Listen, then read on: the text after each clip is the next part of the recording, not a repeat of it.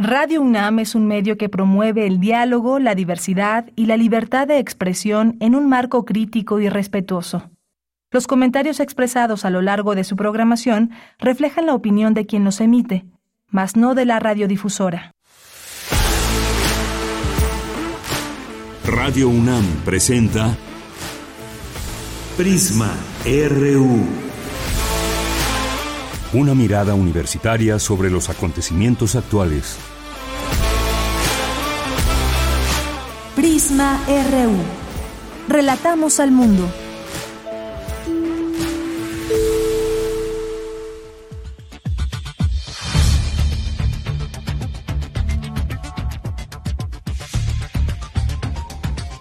Hola, ¿qué tal? Muy buenas tardes. Gracias por estar aquí sintonizándonos en Prisma RU en el 96.1 de FM y en línea en www.radio.unam MX.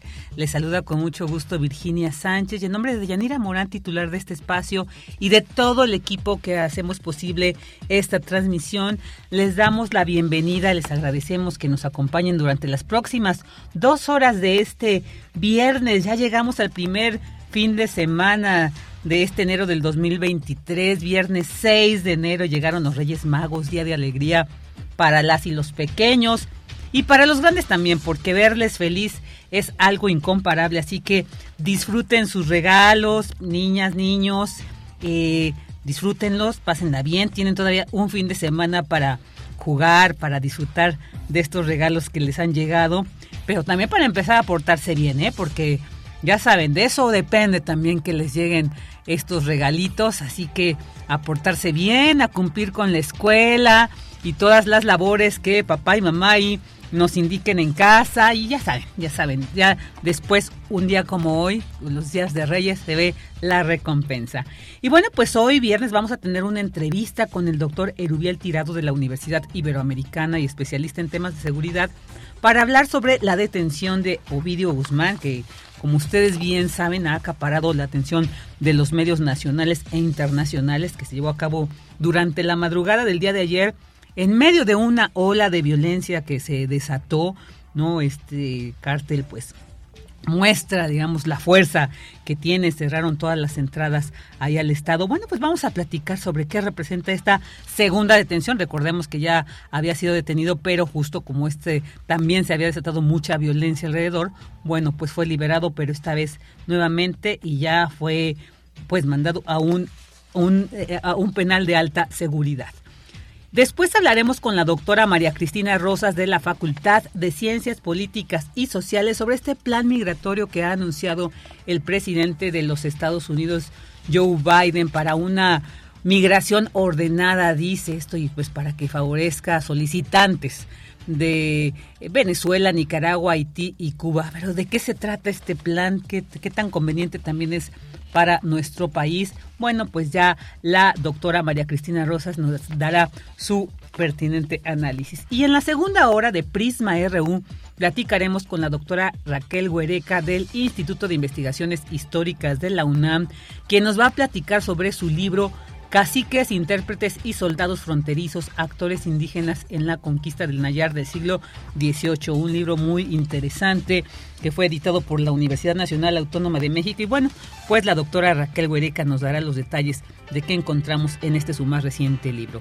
Y este viernes tendremos las secciones de Cinema Edro con el maestro Carlos Narro. Vamos a tener aquí su visita, no, no, bueno, aquí su presencia, como todos los jueves, pero esta vez pues lo cambiamos para este viernes, para no perdernos lo que nos tiene que decir sobre este tema. Y también vamos a tener la sección de Melomanía RU con Dulce Wet.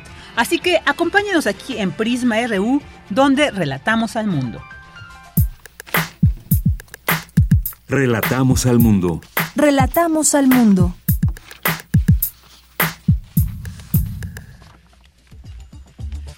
Una de la tarde con siete minutos y vámonos al resumen informativo en temas universitarios. Universitario participó en una iniciativa para evaluar la calidad del suelo del bosque de Chapultepec. La UNAM cuenta con el espectro, eh, espectrofotómetro Dobson número 098, único equipo en el país que mide la capa de ozono estratosférica. La humanidad debe terminar con la explotación de los animales y estamos obligados a replantear la relación que tenemos con ellos, señalan académicos.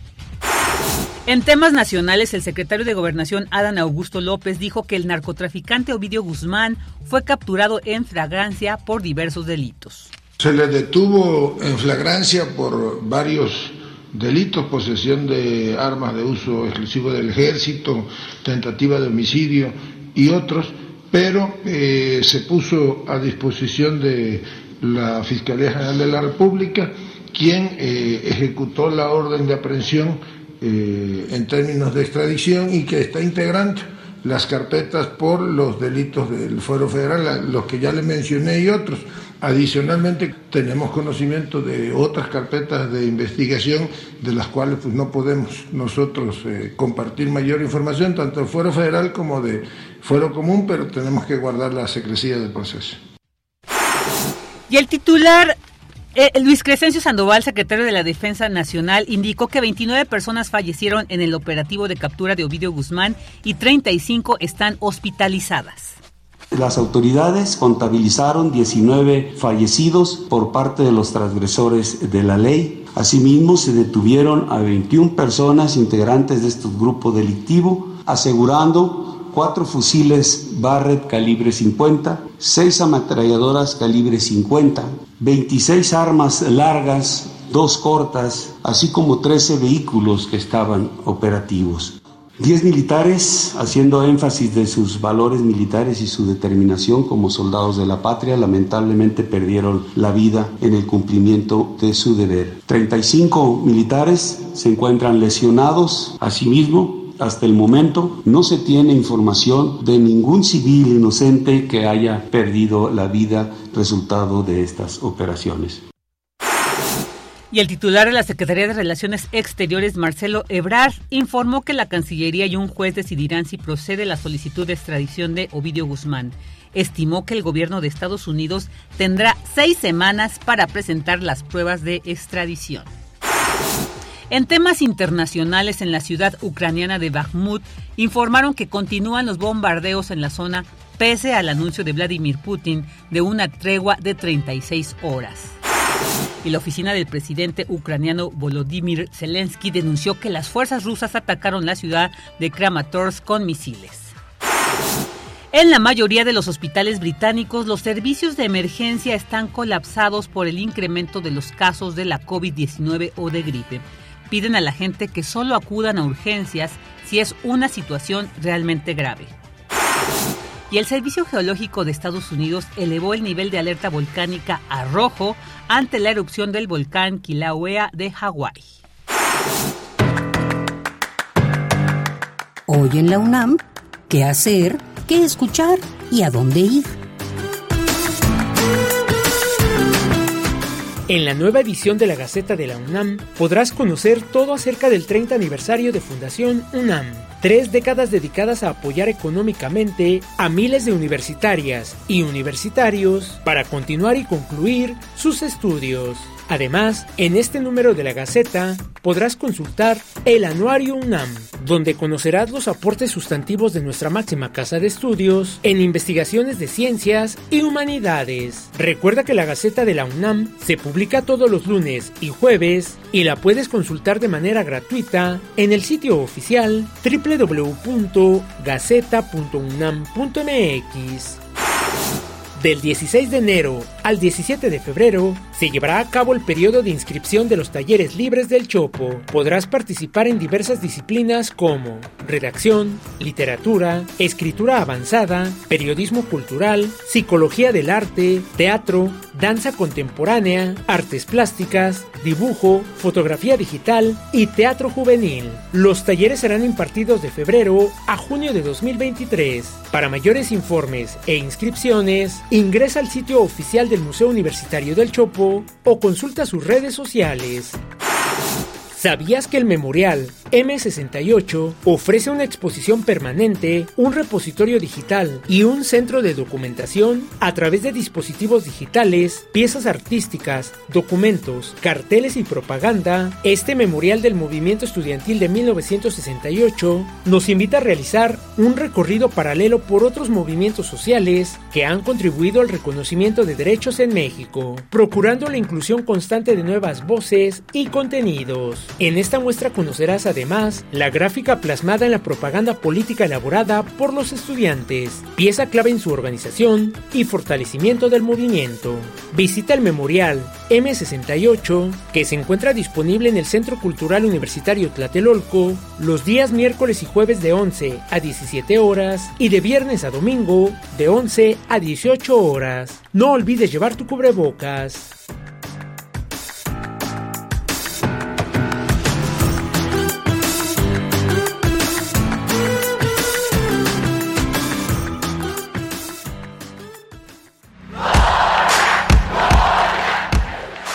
Campus RU. Una de la tarde con 13 minutos y vamos a entrar a la información que se genera en nuestro campus universitario. Advierte académica de la UNAM que es necesario cuidar de los suelos ya que son la base de la vida. La información con mi compañera Dulce García. Adelante Dulce, buenas tardes. Así es, Vicky, muy buenas tardes aquí al auditorio. Vicky, de acuerdo con la Organización de las Naciones Unidas, en el mundo la pérdida de nutrientes en el suelo es uno de los principales procesos de degradación que amenazan la nutrición, la seguridad alimentaria y la sostenibilidad.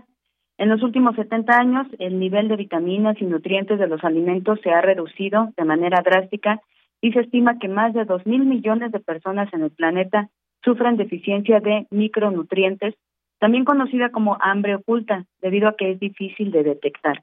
Por ello, es necesario voltear a ver los suelos y nutrirlos para que a su vez se nutran las plantas y los organismos. Así lo advirtió la doctora Silke Kram, académica del Instituto de Geografía de la UNAM, quien también afirmó que los suelos son la base de la vida, como lo comentas tú en un principio, y que además son la superficie terrestre la que pisamos. Vamos a escuchar. Nutrimento, pero bueno, otra cosa importante también es el soporte, ¿no? El que puedan enraizar y, y poder crecer. Estoy hablando de árboles, pero toda la vegetación, por ejemplo en el caso del bosque Chapultepec, pues está creciendo sobre un suelo y, ese suelo normalmente no lo vemos. Hay diferencias en el tipo de suelo que hay en las tres secciones. Básicamente la primera y segunda sección son suelos creados por el hombre. En la tercera sección todavía existen suelos naturales. Y bueno, la académica destacó también que es necesario notar que requerimos de los suelos para producir alimento, pues destacó que quienes viven en la ciudad y compran en el mercado se olvidan de que todo eso que creció, que acaban de comprar, en algún momento estuvo sobre el suelo. Y para que funcione adecuadamente y tenga calidad y salud, debe estar en contacto con las otras esferas de la Tierra, como son la hidrosfera, la biosfera y la atmósfera para fomentar un ciclaje de nutrimentos y que haya minerales, las raíces absorban esos minerales y contribuyan a los ciclos biogeoquímicos del ecosistema en los que estamos contemplados nosotros. Esta es la información, Vicky. Muchas gracias, Dulce. Buenas tardes. Gracias a ti, muy buenas tardes. Y bueno, ahora nos vamos con esta información también muy importante. La UNAM cuenta con un equipo único en el país para medir la capa de ozono. La información con mi compañera Cristina Godínez. Adelante, Cris, buenas tardes. Hola, ¿qué tal Vicky? Un saludo para ti y para el auditorio de Prisma RU. En el Instituto de Geografía de la UNAM está el espectrofotómetro Dobson número 098, único equipo en el país que mide la capa de ozono estratosférico y reporta directamente sus resultados a la Red Mundial de Monitoreo de la Capa de Ozono. Héctor Esteves Pérez del Servicio Solarimétrico Mexicano es el encargado de examinar los niveles de ozono. Él refirió que con este instrumento lo que hacen es hacer mediciones en la columna total y los datos generados en la UNAM se trabajan en colaboración con el Servicio Meteorológico Nacional de Argentina. El especialista dijo que se debe medir cerca del mediodía solar verdadero, el cual varía dependiendo la época del año y no necesariamente es a las 12 horas, ya que hay ocasiones en que puede ser a las 12.35 o 12.40 dependiendo de la época del año. Esteves Pérez recordó que los trabajos de Frank Sherwood Rowland y Mario Molina abrieron el camino para proteger la capa de ozono, pues revelaron que los clorofluorocarbonos, compuestos químicos usados en la refrigeración y aerosoles, se acumulaban en la atmósfera y dañaban la capa de ozono, y ese trabajo les valió el Premio Nobel de Química en 1995. Esteves Pérez comentó que recientemente se publicó un artículo en la revista Nature que decía que se debe establecer una nueva metodología para la evaluación de la recuperación de la capa de ozono, porque aparecen sustancias que tienen un gran poder de destrucción, pero poco tiempo de vida en la atmósfera por lo que una de las estrategias para dar seguimiento a este proceso es el monitoreo constante de la capa de ozono, y de ahí la importancia del espectrofotómetro Dobson número 98. Vicky, este es mi reporte. Buenas tardes. Buenas tardes, Cris. Muchas gracias. Queremos escuchar tu voz. Síguenos en nuestras redes sociales. En Facebook como Prisma RU y en Twitter como arroba PrismaRU.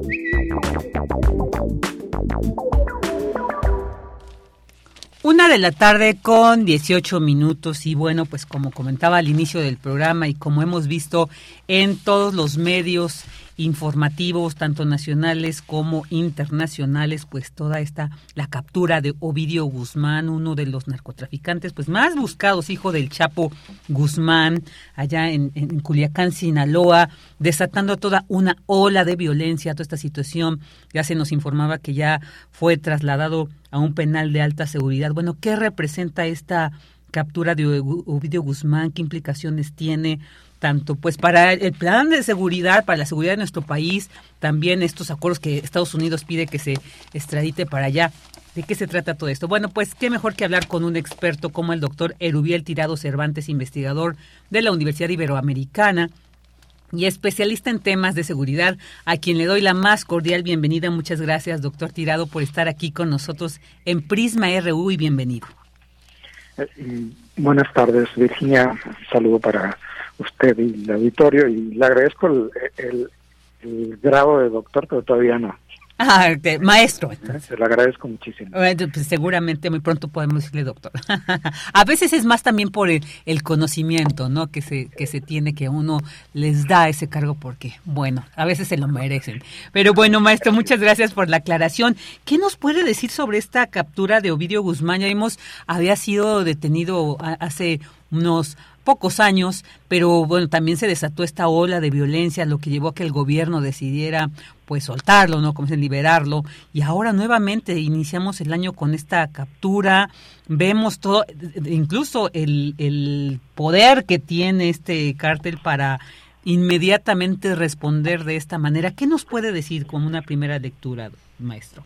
Bueno, de, entrada obviamente lo, lo que se debe destacar es precisamente el hecho de, de la captura misma de, un personaje del nivel de, de, de Guzmán eh, y obviamente eh, destacando la eh, el fallido operativo de, octubre de 2019, ¿no? que, que tuvo muchísimas implicaciones, ¿no? incluso en términos para, para el régimen actual, ¿no? En, el gobierno eh, mexicano y también evidentemente para la relación bilateral con, Estados Unidos, ¿no? En términos de seguridad, no olvidemos que en el caso de, de este personaje lo que motiva en principio eh, está primero el operativo de 2019 y segundo en esta ocasión este eh, es precisamente una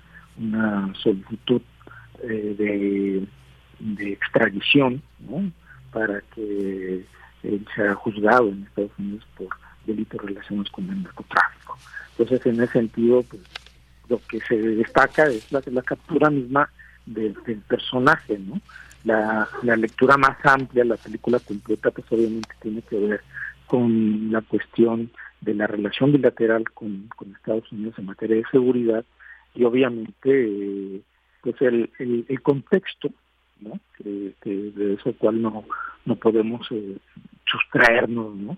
En torno de la víspera del, de esta reunión con, con los líderes de América del Norte, que se realiza en la ciudad, se va a en la Ciudad de México en breve, pero que evidentemente esto no es no es eh, cuestión de una acción pensada de la noche a la mañana o de una ocurrencia, ¿no?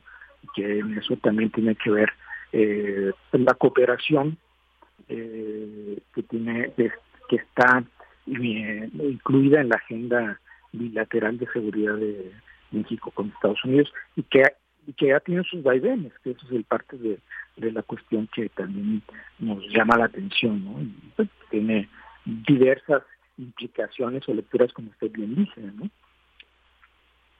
Claro, doctor. Y esto, como usted bien o sea, entender esto responde a una solicitud de extradición de Estados Unidos. Sin embargo, pues eh, el secretario de Relaciones Exteriores, Marcelo Ebrard, ha descartado que esto vaya a ser inmediato, ¿no? Dijo, pues se tienen que seguir el proceso establecido eh, eh, en las leyes, ¿no? Sobre este caso.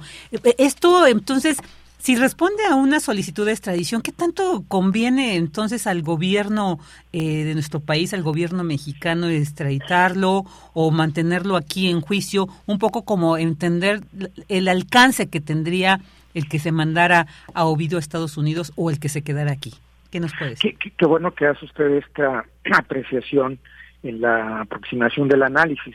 Eh, no olvidemos que desde el punto de vista del gobierno, y empezando por por la figura presidencial, eh, todo toda acción eh, tiene un cálculo político, este, no no priva realmente un esquema de, de restablecer el Estado de Derecho o de acabar con la impunidad en, esos términos, ¿no? Y, yo creo que eh, esta visión política o de politización de la seguridad eh, está privando obviamente en esto. Eh, en el caso particular de, Ovidio, digo, obviamente parte de mi primera respuesta fue limitarme precisamente qué es lo que estaba motivando este, primero la acción de 2019 y segundo esta otra acción. En esta otra acción hay, hay diferencias en términos de la primera, eh, empezando por la cuestión de lo que significa para primero para las Fuerzas Armadas, ¿no? Este, la Guardia Nacional, este, la, mera implementación ¿no? del operativo y, obviamente el fracaso que tuvo pues un, un efecto, pues diría que muy concreto, negativo en términos de, la política de seguridad del actual gobierno, y segundo, y no menos importante, en términos de quienes ejecutaron el operativo, ¿no? Todavía había eh, eh resabios o resquicios de la antigua Policía Federal, este pero ya estaba en marcha la figura de, los personajes que están nominando esta nueva eh, institución, que es la Guardia Nacional, la, la institución del sexenio en materia de seguridad, que es militar, o paramilitar, técnicamente hablando sería lo más propio, y obviamente las Fuerzas Armadas, ¿no? en, general. Entonces, ese lo que vimos en días pasados, en este inicio de año, es precisamente es esta eh, eh, este esta reivindicación o corrección en cuanto a la a, hacer eh, algo que tenga un, un beneficio y hay que decirlo en el sentido de imagen y, político con, con varias este, varios impactos, empezando por la institución de armada, ¿no? Y segundo, evidentemente, con el gobierno, independientemente de la de la del beneficio dentro del esquema de la agenda de, la, de bilateral de seguridad México-Estados Unidos y de la relación este Obrador-Biden, ¿no? Eso, eso no hay que olvidarlo. Entonces, en ese sentido, eh, este, las respuestas iniciales de, diversos de diversas figuras del gabinete eh, eh, nos llaman la atención y tienen que apuntarse o, leerse en, ese contexto. El, este, canciller Ebrard pues, dijeron pues simplemente sí hay una, una solicitud de extradición, pero no lo, no lo aprendimos por eso. Evidentemente sería una medida una medida de verdad en ese sentido, ¿no? Pero es una, una mentira completa. Este, porque finalmente eh, no se puede dar esta cuestión de la relación eh, bilateral, ¿no? Y evidentemente, repito, antes se tiene que usufructuar, perdón por el, por el término, se, tiene que aprovechar por parte de, del gobierno mexicano este esta captura, ¿no? Independientemente de eso, ya sería parte de, un análisis más frío, este, porque no estamos eh, obviamente concentrando en, en, el significado importante de haber atrapado a alguien que el mismo gobierno liberó, ¿no? o que se negó a concluir su aprehensión hace tres años. Entonces, este, el punto aquí importante es esta eh, esta lectura sobre la implicación estratégica de la estrategia de, la política de seguridad del gobierno mexicano si efectivamente esto implica un, fin a, la consigna de abrazos no balazos y que también yo iría un poco más allá un fin a la Pax Narca que ha privado en los últimos tres años ah, claro este, claro. una Pax Narca cogida con alfileres porque digamos que eh, los actores con los que eh, de manera implícita, no, tengo elementos para decir que ha sido algo explícito, salvo las declaraciones que son retóricas en, otros términos del ámbito gubernamental, el, los actores o la contraparte delincuencial pues no tienen palabra y obviamente eso viene seguido de, de lo podemos documentar, de varias eh, transgresiones en las que las mismas Fuerzas Armadas mandos militares han sido víctimas de, que este, esta, esta, este entendimiento implícito es muy frágil. Que en realidad lo que debe imperar es un esquema pues de, de inteligencia de Estado y de acciones también de Estado que permitan restablecer eh, pues, la vigencia de las leyes en, este, en esta materia, que no, no prive evidentemente el cálculo político, como también se nos está dejando ver con las declaraciones como las del canciller Ebrard. Claro, claro, claro, maestro. Y también eh, esta situación, como usted bien señala, de las relaciones bilaterales. La siguiente semana viene precisamente el presidente Joe Biden. Biden y se dice entre la agenda, entre los temas a tratar esta agenda está precisamente el de seguridad. Entonces ahí podríamos como identificar un poco esta la medida pertinente, ¿no? En este en este contexto de, de encuentro inicial, sobre todo pues para hablar esta cuestión del TEMEC.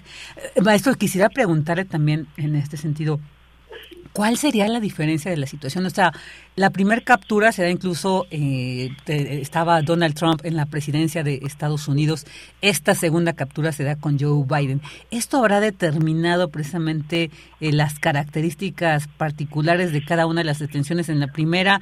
Digamos, también desata, en esta segunda, sobre todo, se desata la misma violencia que la primera vez. ¿Cómo podríamos distinguir entonces la diferencia? ¿Sería desde el mandatario que se encuentra en Estados Unidos y en sí entonces las relaciones bilaterales que existen con ambos países o qué otra lectura le podríamos dar? Bueno, en principio yo advertiría primero y antes que nada algo que en, materia del análisis de relaciones bilaterales México-Estados Unidos y particularmente en seguridad eh, no hay mucha distinción entre el tipo de administración eh, eh, que priva en el gobierno de los Estados Unidos. Recordemos que en el caso del, de, sus documentos estratégicos de políticas que además trascienden administraciones gubernamentales, los cuatrienios de gobierno, pues ahí hay continuidad eh, y, son hojas de ruta muy específicas y, bien marcadas y delimitadas, ¿no? Entonces, en ese sentido, este, eh, pues, deberíamos haber sobre el riesgo de simplificar eh, la cuestión sobre el tipo de gobierno que priva en los Estados Unidos y, y, sí podemos hablar en cuanto, y eso es evidente, en cuanto a la personalidad de los este, interlocutores, ¿no? En este caso eh, hay una diferencia de 180 grados entre Joe Biden y Donald Trump, evidentemente, y también en cuanto al trato hacia la interlocución con, el gobierno mexicano. Pero en términos estratégicos, este, las definiciones están marcadas y, están avaladas por el Congreso. Entonces ahí sí el, análisis es más, más concreto y, tenemos más, más, más elementos sustantivos para determinar que en ese sentido no hay mucha diferencia. ¿no? Y, y, y qué bueno que usted apunta hacia esta esta vertiente de, evitar la simplificación. en el caso de 2019 y en el caso de 2022, 2023, ¿no? Este, 22, 23, lo digo por, por, el esquema de planeación, este, hay una hay una eh, identidad o elementos comunes eh, con, con las agencias de seguridad mexicanas, ¿no? interlocutores mexicanos, que es precisamente la participación y la colaboración e información sustancial estratégica que proporciona el, este, el gobierno norteamericano, específicamente la agencia antidrogas de los Estados Unidos. Entonces, en ese sentido, y el Departamento de Estado, en ese sentido, pues este hay un elemento, repito, un denominador común. ¿no?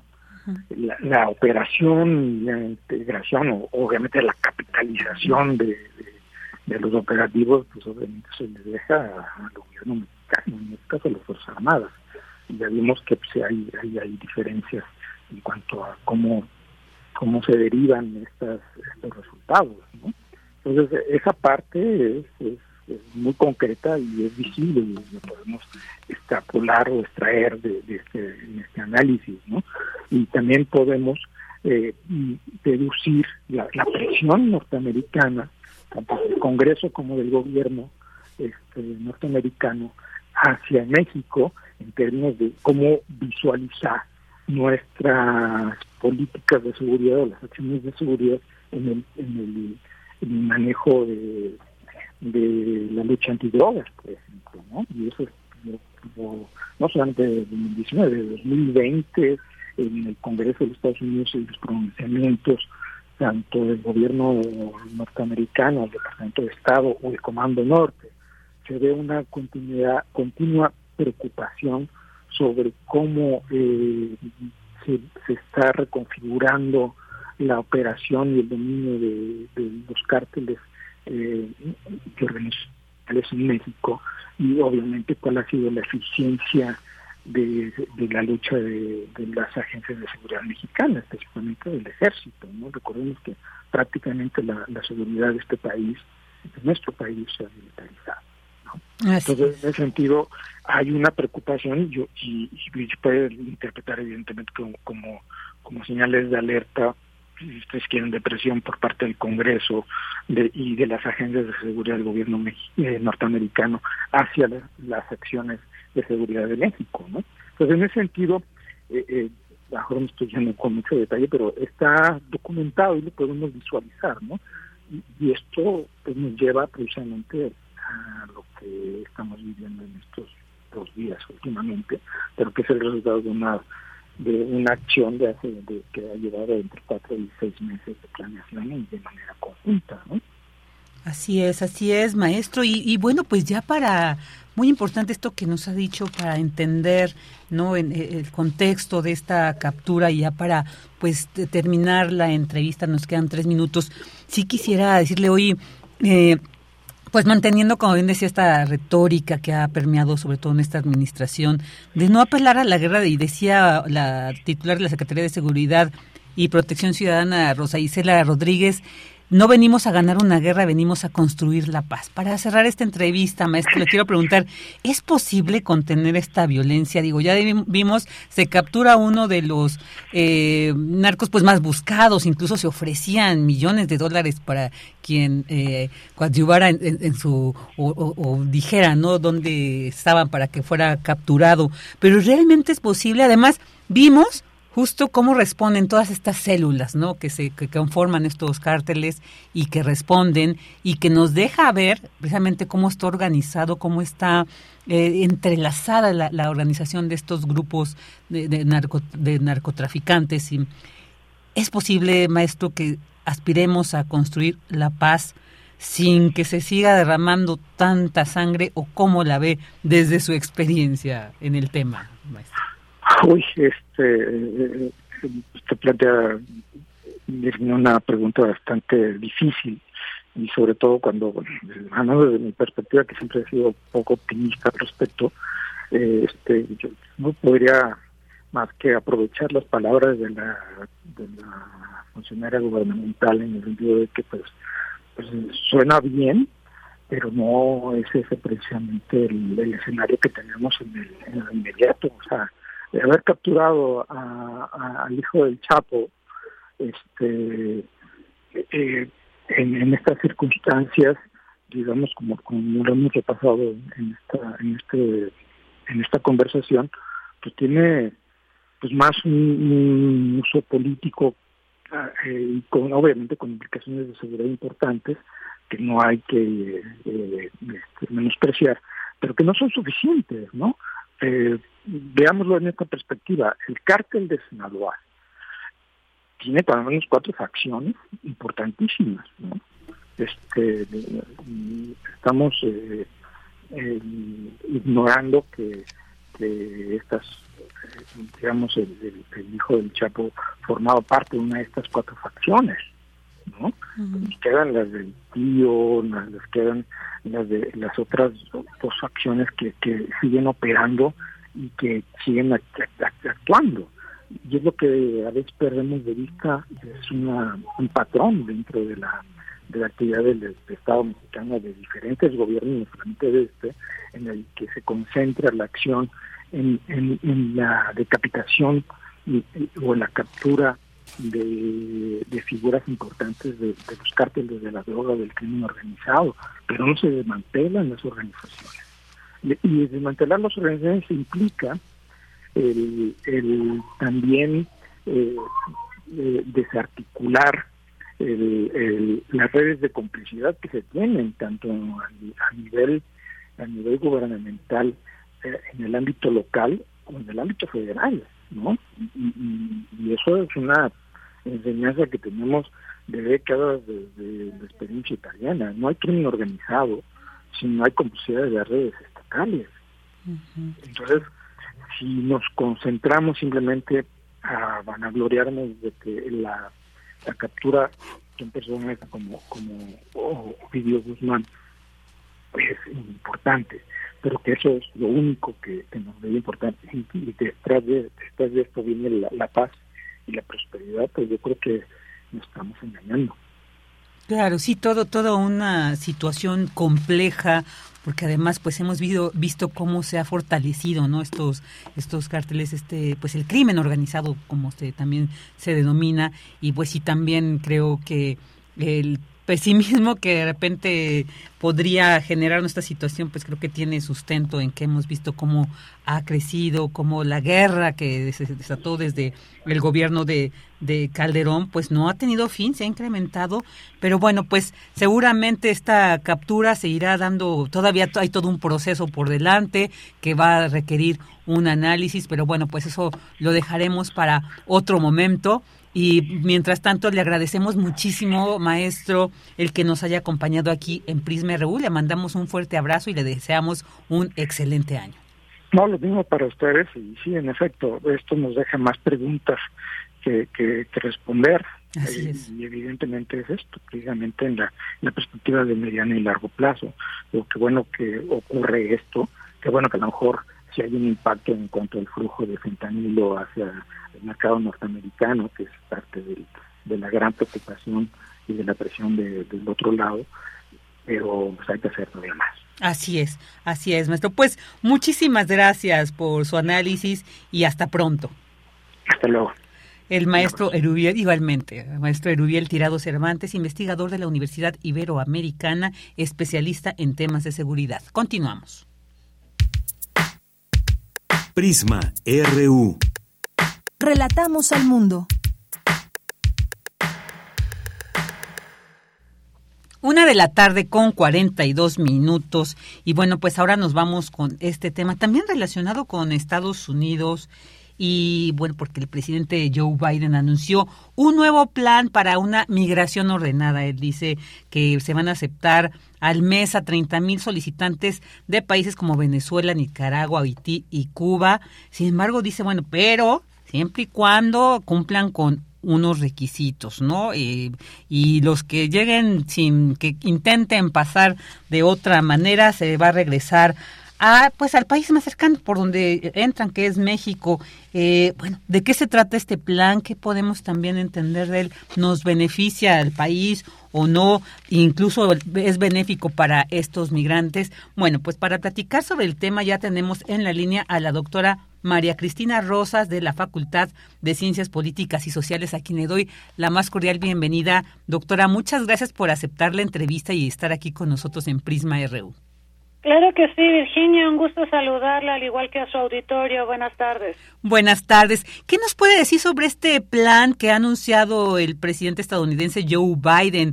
¿Qué tan benéfico también puede ser tanto para este problema de la migración que en estos últimos años ha azotado pues el mundo? Pero bueno, hablar de la migración centro y sudamericana también pues requiere un, un, un análisis pertinente y más ahora con este plan que anuncia Biden donde pues les conviene a unos, pero realmente creo que eh, esta migración a la que él se, se refiere, pues creo que no es la mayoría del el grosso, las condiciones del grosso de los migrantes que tratan de llegar a Estados Unidos. ¿Qué nos puede decir, doctora?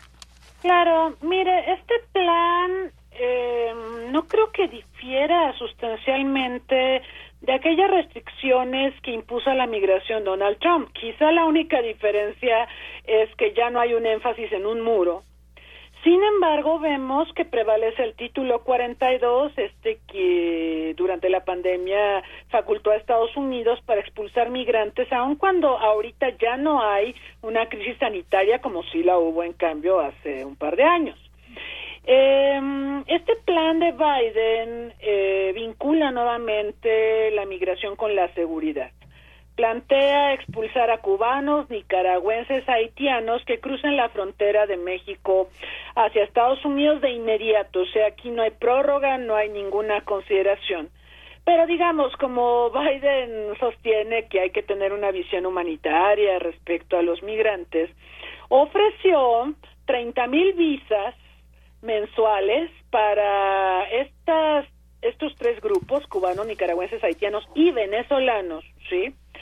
Siempre que lleguen a Estados Unidos por avión, ¿ok? Mm. Pero bueno, eh, yo creo que esto es como una trampa, ¿no? Porque ¿cuántos de ellos pueden pagar un boleto de avión o pueden pagar un pasaporte, ¿no? Y ahí ya sabemos que muchas aerolíneas pues vienen haciendo la función de agentes migratorios, ¿no? Si, si usted ha viajado a Estados Unidos, pues eh, la aerolínea le dice, ¿y dónde está su visa y dónde está su pasaporte? Y, bueno, esta es una forma de pasarle la bolita a otro. Ahora, 30 mil visas es poco para la magnitud del problema. Eh, nosotros sabemos que pues esta crisis migratoria básicamente ha reposado en el trabajo de México, ¿sí?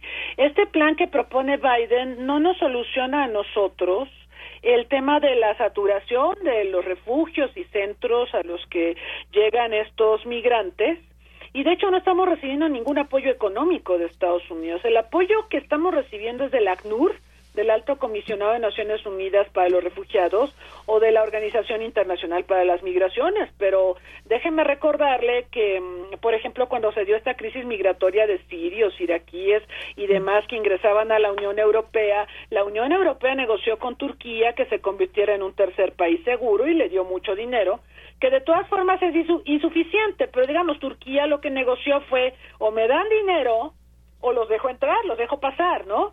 Y en el caso de México no nos dan dinero, nos piden que nos hagamos cargo. Eh, la solución que está proponiendo Biden, este plan migratorio, es un paliativo nada más, es, algo muy politizado que no va al fondo del problema. Nosotros sabemos que, bueno, eh, cuando Biden llegó a la presidencia anunció una reforma migratoria que eh, se supone tendría que ser bastante ambiciosa porque digo desde los tiempos de Ronald Reagan cuando se hizo aquella ley Simpson-Rodino y se regularizó a mexicanos que ya residían en Estados Unidos pero que eh, no estaban en una situación regular fueron dos millones, ¿no? Ahorita estamos hablando de legalizar a unos 11 o 12 millones de mexicanos que ya están en Estados Unidos. Pero pues esta reforma migratoria va a tomar mucho tiempo. Sabemos que está muy politizado el tema, que en épocas electorales y no electorales se vuelve un infierno. Y eh, la otra cosa que le quiero comentar, Virginia, es que se habló de, del envío de 23 millones, 23, ¿eh? 23 millones de dólares que va a dar Estados Unidos a México para ayudarle con los solicitantes, perdón, pero 23 millones es una cantidad risible para la magnitud del problema. Entonces, eh, yo sí veo que, bueno, número uno, todo el peso de esta crisis migratoria está recayendo en México eh, y Estados Unidos lo está ratificando con este anuncio de Biden. Número dos, Estados Unidos no se está comprometiendo a canalizar recursos para otorgar asilo a quienes están en México y hay que decir, esta gente que está en México y que quiere ir a Estados Unidos lo está pasando muy mal. Muchos de ellos huyen de la delincuencia, de la pobreza, de la marginación, de situaciones terribles en los países de los que proceden y pues eh, digo, el gobierno mexicano no se da abasto, es, es una carga humanitaria tremenda y Estados Unidos no nos está apoyando a, a, esto, ¿no? Entonces esas serían mis primeras observaciones, Virginia, sobre este plan de Biden. Muchas gracias, doctora, y muy importantes e interesantes, eh, porque sí, pues uno escucha 23 millones de dólares y dice, no, pues, pero claro, o sea, no hay comparación con la dimensión del, del, del problema y con el número de migrantes, ¿no? Que, que no solamente son los que eh, eh, eh, podrían ahorita estar llegando, sino con ya esta situación ya tiene de años atrás. Y también preguntarle, doctora, porque pues me, me es un poco inquietante el justo las nacionalidades no de los eh, solicitantes que se, voy a aceptar que es Venezuela, Nicaragua, Haití y Cuba, precisamente con países con quienes pues entre relaciones no políticas han estado históricamente en conflicto como pues el bloqueo que mantiene a Cuba no estas también sanciones incluso que ha hecho a Venezuela el apoyo a grupos eh, que están en contra por ejemplo del del gobierno de, de, de Nicaragua y bueno qué decir de Haití. Esto también pareciera este plan porque bueno pues muchas de las personas que también viven en estos países que han manifestado el deseo de salirse pues es gente con cierto poder adquisitivo que bien puede sí pagar un boleto, pero que esto implicaría también pues un golpe a estos países de, de América con quien Estados Unidos mantiene un conflicto. ¿Qué nos puede decir sobre este sobre pues digamos mi hipótesis? Pues mire, sí, sí, yo creo que va muy bien dirigida su reflexión porque coincide, sobre todo en el caso de Cuba, Nicaragua, Nicaragua y Venezuela, Haití, yo creo que se cocina aparte, pero sí va dirigido a estos países gobernados por por enemigos de Estados Unidos, para decirlo de alguna manera. Lo que me sorprende mucho en el caso cubano, Virginia, es que, mm, bueno, Estados Unidos, desde que se dio la revolución, eh, ha recibido a cubanos en condiciones preferenciales respecto a migrantes de otros países, pero pues ahora ya se están planteando este tipo de restricciones también para los cubanos. El caso haitiano es especial. Haití es el país más pobre del hemisferio occidental es un país que ha estado en medio de crisis política tras crisis política tras crisis política. Hace un par de años asesinaron a tiros al presidente, bueno, eh, y aparte los fenómenos naturales devastadores, terremotos, huracanes, o sea, Haití lo pasa mal, lo pasa muy mal y eh, pues eh, recibe muy poca ayuda tanto política para gestionar la crisis como también apoyo para para estabilizar a esta nación. Eh, eh, la Organización de las Naciones Unidas ha encabezado diferentes proyectos de construcción de la paz, pero siempre falta voluntad política y también apoyos económicos que invariablemente requiere este país. Entonces, bueno, muy mal. Y le quería comentar, Virginia, cuando vemos esto de los 23 millones de dólares y lo comparamos con los millones de dólares que Estados Unidos le está dando a Ucrania para que, mm, sobre todo en ayuda militar, sí está dando un poco de ayuda humanitaria, pero para que enfrente a Rusia no hay parangón. O sea, pareciera que es prioritario, y de hecho lo es, el tema de Ucrania sobre la crisis humanitaria que estamos teniendo en América Latina con los migrantes. Y no se vale, ¿no? Porque mm, yo puedo entender los intereses geopolíticos de Estados Unidos frente a Rusia y, este conflicto con, con Ucrania, pero aquí en el continente americano Estados Unidos es el líder, eh, tiene, tiene una gran responsabilidad como líder regional y global y también marca parámetros, ¿no? O sea, si Estados Unidos trata así a los nacionales de, de América Latina y el Caribe, pues esto establece también parámetros para otras regiones, para que la Unión Europea se porte de igual manera con los que no sean ucranianos, ¿no? Los sirios, los iraquíes o los africanos, ¿no? Y ahí también hay otra crisis humanitaria inmensa. Entonces, eh, veo un poco de hipocresía y de doble moral de parte de Estados Unidos en estos temas. Claro, sí, sí, sí, esto que bien señala y, creo que pues es eh, paradigmática esta situación del apoyo de Estados Unidos a Ucrania porque nos deja de ver pues más bien cuáles son eh, los intereses que suelen estar detrás de estos, de estos planes, de estos proyectos con otros países y qué, qué importante que nos diga, porque nos queda más clara, digamos, esta situación y esto que ofrece Estados Unidos y que pues realmente, como usted bien dice, no alcanzaría, no es suficiente. Y bueno, pues ya para ir terminando, doctora, eh, ya usted mencionado, pero sí quisiera eh, eh, enfocarnos un poco en cuanto a la respuesta del gobierno mexicano y en cuanto a cómo a las, las autoridades federales han respondido, van a atender esta contención de la migración, porque también va por, de por medio, y algo que usted mencionaba, es esta cuestión de los derechos humanos, porque pareciera que solamente se está hablando como de un capital político, ¿no? No estamos hablando de personas, son personas las que están, este, estamos hablando de personas, ¿no? Los migrantes, las, los migrantes. Entonces, ¿cómo ve la respuesta de, de, de México? ¿Realmente sí está contemplando esta situación que pareciera que Estados Unidos no? ¿O cómo la ve? Mire, eh, yo creo que México tiene la oportunidad en esta cumbre que va a iniciar el próximo lunes de insistir en la corresponsabilidad en el manejo de esta crisis migratoria. México, igual que en el tema del narcotráfico, ¿eh? eh, es el que carga con la mayor responsabilidad, con los gastos, con los impactos. Vea lo que hace la delincuencia organizada en nuestro país y los escasos casi nulos apoyos de parte de Estados Unidos. Y en el tema migratorio estamos igual, ¿no? Este, todo se espera que lo haga México, si no lo hace se le amenaza, pero hay una corresponsabilidad de parte de Estados Unidos y entiendo que la posición de Biden para manejar internamente el tema migratorio no, no, eh, digamos, no es el mejor escenario. Vea lo que está pasando con el nombramiento del titular del vocero de la Cámara de Representantes. Es increíble la polarización política que estamos viendo dentro de Estados Unidos. Entonces, digamos, el ambiente político para Biden no es el mejor, su popularidad no es alta y eh, hay esta percepción también de que Biden es blandito en el tema migratorio cuando en realidad pues estamos viendo que, que no lo es, ¿no? Que no difiere sustancialmente de lo que habíamos visto en la era de Donald Trump. Así que mm, yo espero, confío en que el presidente López Obrador pueda hablar de compromisos compartidos en el tema.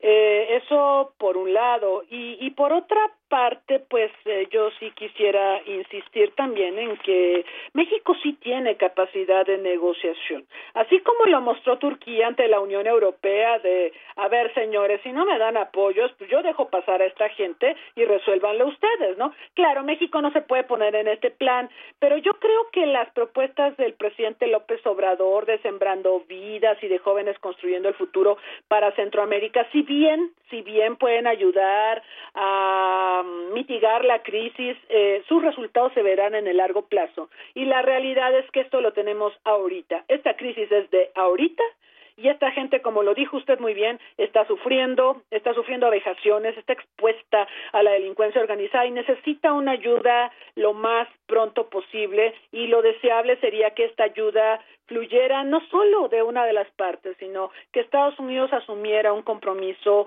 más eh, decisivo en la materia.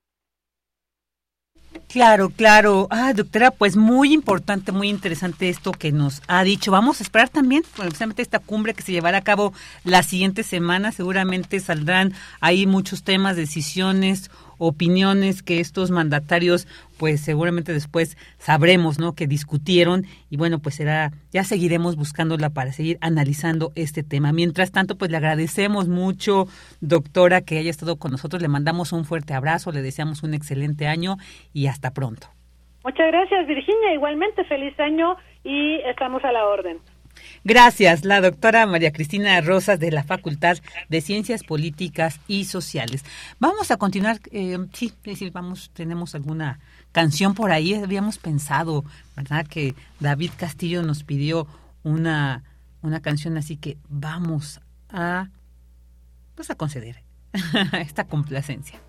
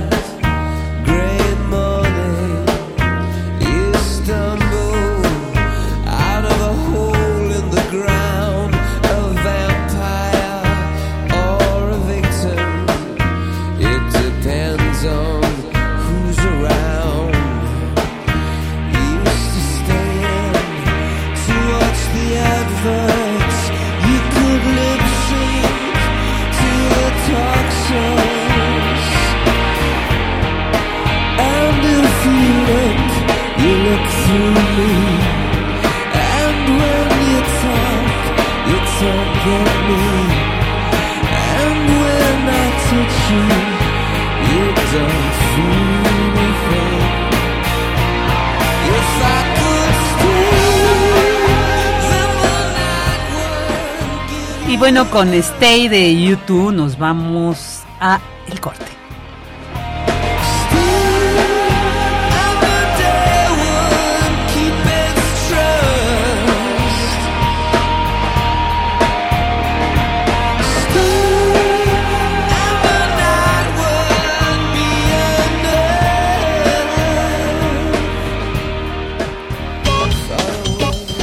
Porque tu opinión es importante Escríbenos al correo electrónico prisma.radiounam@gmail.com. Hipócrates 2.0 Mantenerse informado es parte importante de la vida.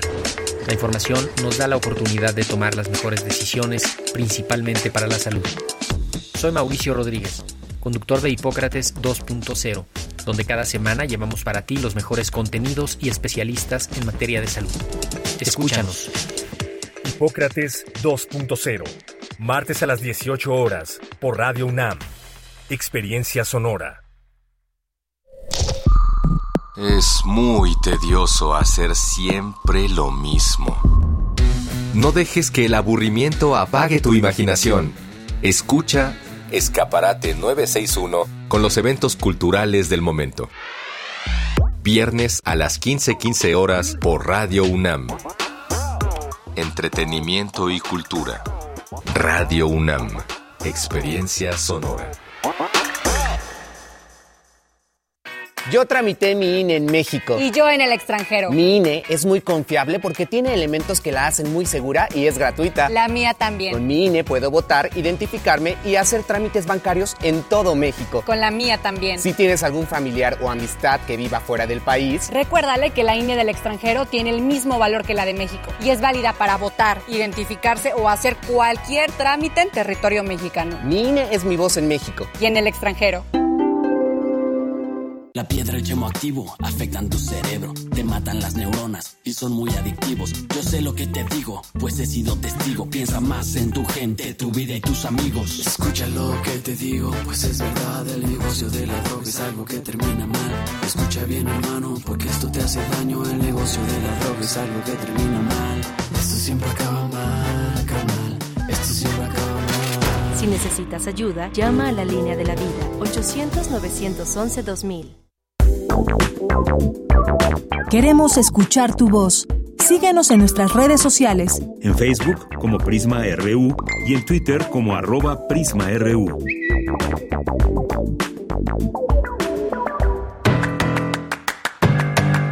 Mañana en la UNAM, ¿qué hacer? ¿Qué escuchar? ¿Y a dónde ir?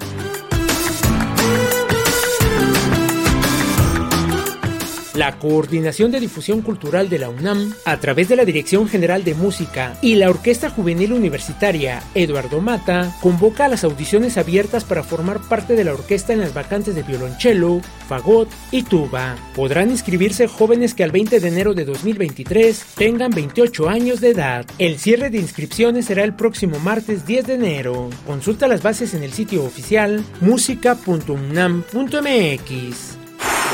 El Gabinete de Curiosidades de Frida Rebontulet te espera mañana con el tema Poesía de Rocío Cerón. Disfruta de una selección de la obra de esta poeta mexicana, quien combina poesía con música, performance y video, trabajo que nos invita a reflexionar en este inicio de año. Acompaña a Frida Rebontulet y su gabinete de curiosidades y sintoniza mañana sábado, en punto de las 17.30 horas, el 96.1 de frecuencia modulada. Te recomendamos visitar la exposición La isla quiere decirme algo, del artista mexicano Eduardo Avaroa, quien visitó la isla de Capiti, una de las primeras reservas naturales en el mundo. El artista tuvo que anotarse en una larga lista de espera y acudir a la expedición en grupos pequeños por un periodo de dos días. Solo se le permitió llevar una cámara pequeña y un micrófono.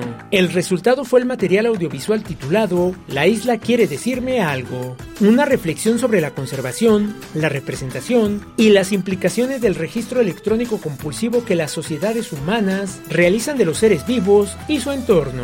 Visita esta exposición que se encuentra disponible en el Museo Universitario del Chopo hasta marzo de 2023. Recuerda que en todos los museos universitarios es indispensable el uso de cubrebocas. Para Prisma RU, Daniel Olivares Aranda.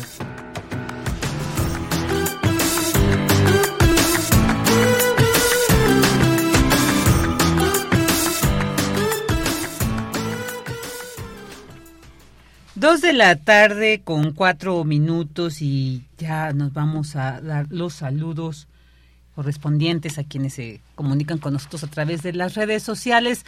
Saludos a Rosario Durán.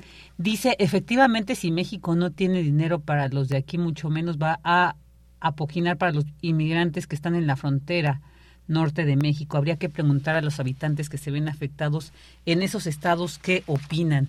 Sí, yo creo que también es importante porque es una, a, mí la verdad se me hace muy eh, triste ver a veces familias acá por el viaducto, en algunas otras zonas que es evidentemente gente está tratando de llegar al norte del país, pero vienen con familias, con niñas, con niños.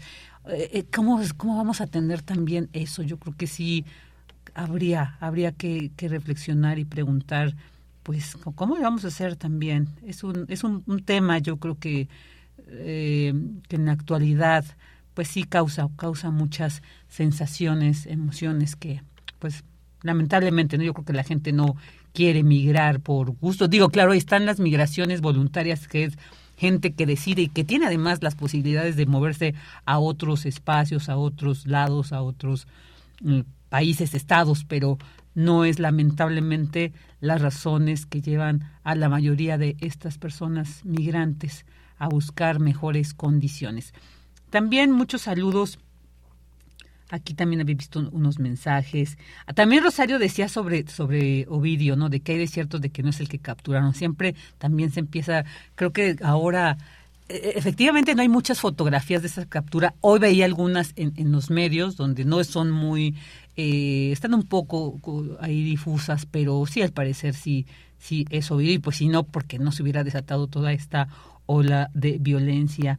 Así que seguramente Sí, sí, es también David Castillo Pérez, allá cumplimos tu, petición de, de YouTube, esta canción de YouTube, que además esa canción está muy padre porque recuerdo pues que Wim Wenders no hizo el, el video de la canción en blanco y negro, una, un video muy muy bonito hecho por este gran también director de cine. Así que gracias por esta sugerencia. Y dice él, y aunque no lo creamos, llegamos al viernes. Saludo al super equipo de Prisma y por supuesto a los escuchas y radionautas de este gran noticiero universitario.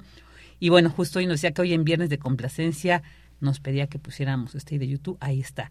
También abrazos y besos para ti, David Castillo. Muchas gracias. ¿Qué tal? ¿Cómo le fue a tu sobrina con los Reyes? Esperemos que todo bien y esté muy contenta. Aquí había visto también otros mensajes. Déjenme rápidamente los busco porque pues vi, no quiero dejar de leerlos, sí los había visto. A veces que si no los veo, pues bueno. Oye, y además, Rosario, esta, esta imagen que nos mandaste de estas conchitas eh, eh, como fueran los Reyes Magos, qué creatividad tan, tan padrísimas, ¿dónde, ¿dónde los podría uno conseguir? Oye, no, no, no, esta creatividad manifiesta hasta en estas cosas. Es, es maravilloso. Ahí no encuentro los, los, eh, los mensajes que tenía aquí para leer, pero bueno, también mandamos saludos a Ara, a Jorge Fra, a Santiago Luis Enrique Castillo Pérez, también eh, a Jorge Guzmán, y bueno, pues, oh, una disculpa, no, la verdad no los encuentro, estoy tratando de, de encontrarlas, pero bueno, no quiero aquí también como que correr el tiempo, así que mejor nos vamos ya con la información universitaria. Académicos expresan que la humanidad debe terminar con la explotación animal, por favor, yo creo que esto ya también es un deber humano. Con Cristina Godínez, mi compañera, la información. Adelante, Cris, nuevamente buenas tardes. Buenas tardes, Vicky. Un saludo para ti y para el auditorio de Prisma RU. La postura antropocéntrica, denominada especismo, es una forma de discriminación hacia los otros animales por el simple hecho de que no son humanos. Se trata de la discriminación más terrible de la historia porque ha asesinado a más seres vivos que ninguna otra, expresó Jafet Gino Quintero Venegas del Instituto de Investigaciones Sociales de la UNAM el también especialista en zootecnia, dijo que etiquetar a algunas especies animales como de consumo, alimentación, compañía, laboratorio e incluso terapia solo es una construcción social y una clasificación que les hemos otorgado para ciertos fines que legitima utilizarles y arrebatarles la vida. A los otros animales se les arrancan las características de raciocinio o sea, se dice que el ser humano es el único individuo que tiene la capacidad de raciocinio. Se acepta por primera vez que los otros animales, otras especies de un animal, al tener un sistema nervioso central, son autoconscientes de su dolor y de su placer, ¿sí? Y que entonces tenemos que replantearnos todas nuestras relaciones que tenemos hacia con ellos. Por su parte, Beatriz Banda Cantón, doctora en bioética, reveló que la indiferencia, crueldad e irresponsabilidad dañan a los animales. Dijo que de alguna manera se ha puesto el foco en los animales de compañía toda vez que comparten nuestro espacio y vida. Sin embargo, hay millones de animales explotados que están confinados, mutilados y se les quita la vida sin acato a las normas oficiales. No necesitaríamos leyes prohibitivas ni punitivas, porque nuestra propia conciencia nos haría que, frenáramos ciertos comportamientos que tenemos hacia los animales, ¿no? Comportamientos violentos que hemos normalizado. La especialista de la Facultad de Medicina Veterinaria y Zootecnia comentó que en el ámbito legal, desde 2007 se trabaja en una iniciativa de Ley General de Bienestar Animal que abarca a las especies domésticas y silvestres que están bajo el cuidado y tutela de los seres humanos. Vicky, este es mi reporte. Buenas tardes. Buenas tardes, Cris. Hoy aprovecho también para mandar a saludos a Salvador Medina, que nos decía un feliz Día de Reyes. Muchas gracias, Salvador. Y bueno, ahora nos vamos con información internacional de Radio Francia Internacional. Relatamos al mundo. Relatamos al mundo.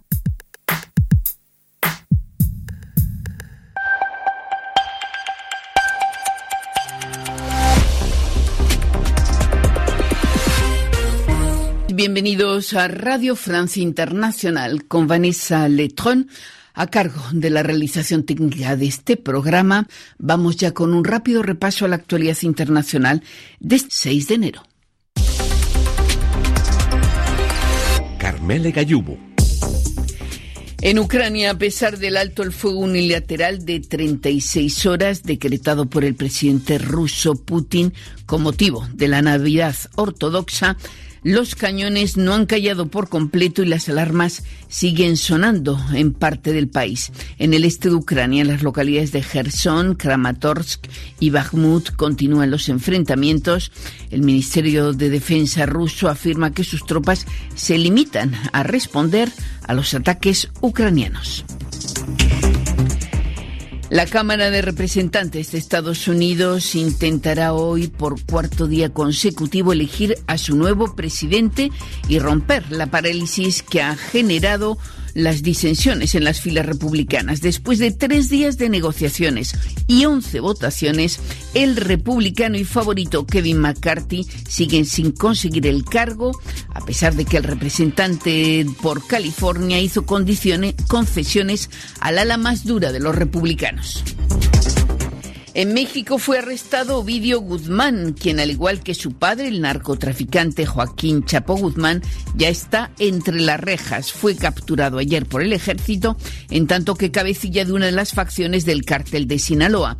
Contrariamente a lo sucedido hace tres años, esta vez los militares lograron trasladarle a una cárcel de alta seguridad en el Estado de México, pero los hombres de Guzmán trataron de impedirlo, sembrando el terror en Culiacán, la capital de Sinaloa. Por primera vez el presidente francés Macron dirigió hoy un mensaje específico al colectivo sanitario con motivo del Año Nuevo, médicos y enfermeros que le hicieron saber que el sistema francés de salud está al borde del precipicio y el personal agotado por la falta de efectivos y medios.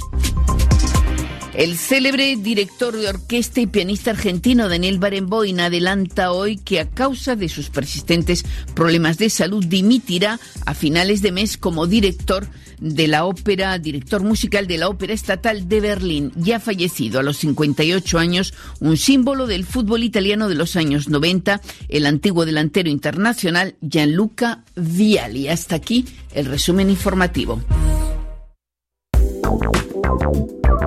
Queremos escuchar tu voz. Síguenos en nuestras redes sociales. En Facebook como Prisma RU y en Twitter como arroba PrismaRU. Canción de los que empiezan. Jair Cortés. La canción de los que empiezan la van cantando los que ya terminan. El canceroso, el que de pronto no tendrá pulso para abotonarse la camisa, el que confundió la gripe con enfisema, ese ya va acabando su vida gracias a las ideas. Los que van terminando cantan la canción de los que empiezan y dicen seis, cinco, cuatro,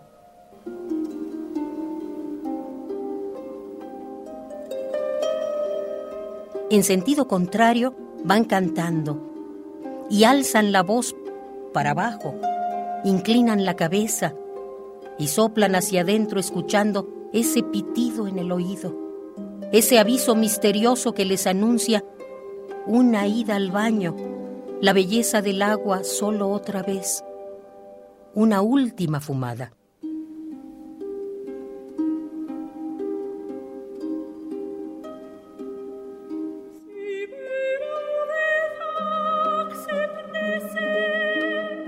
La canción de los que empiezan la cantan los que ya terminan. Van contando tres, dos, uno y para atrás. Para atrás hacen piruetas mientras los que empiezan le asombran y dicen, oh, tanto amor a la vida, ellos tan casi muertos los que ya terminan, tan a punto de irse.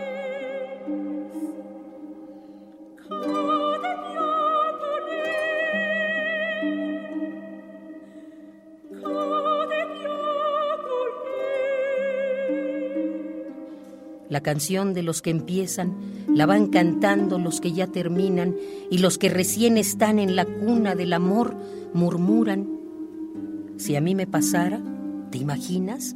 Si fuera yo, viajaría. Si fuera yo, me mataba. Por eso no cantan la canción, porque no se saben la tonada todavía.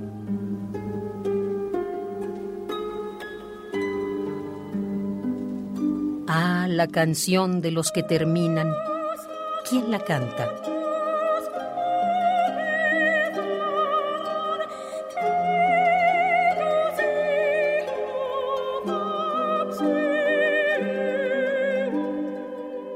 En el silencio oscuro, en ese momento en el que entra por los pies despacito, sintiendo ese frío, esa ligera paz extraña e inmediata, dejando atrás a todo el coro, dejando atrás la canción, soltándoles la mano como no queriendo a los que empiezan.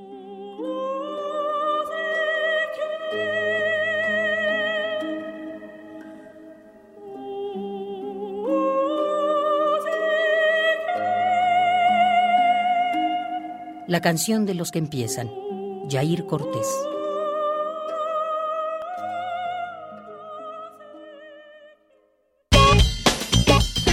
Porque tu opinión es importante, escríbenos al correo electrónico prisma.radiounam@gmail.com. Dos de la tarde con 18 minutos y bueno, pues le doy la más cordial bienvenida a la doctora Raquel Huereca Durán del Instituto de Investigaciones Históricas de la UNAM, porque bueno, pues hoy nos va a platicar sobre su libro Caciques, intérpretes y soldados fronterizos, actores indígenas en la conquista del Nayar siglo XVIII. Eh, doctora Raquel, buenas tardes, muchas gracias por estar aquí con nosotros en Prisma RU, bienvenida. ¿Qué tal? Muy buenas tardes. Muchas gracias por la invitación, al contrario.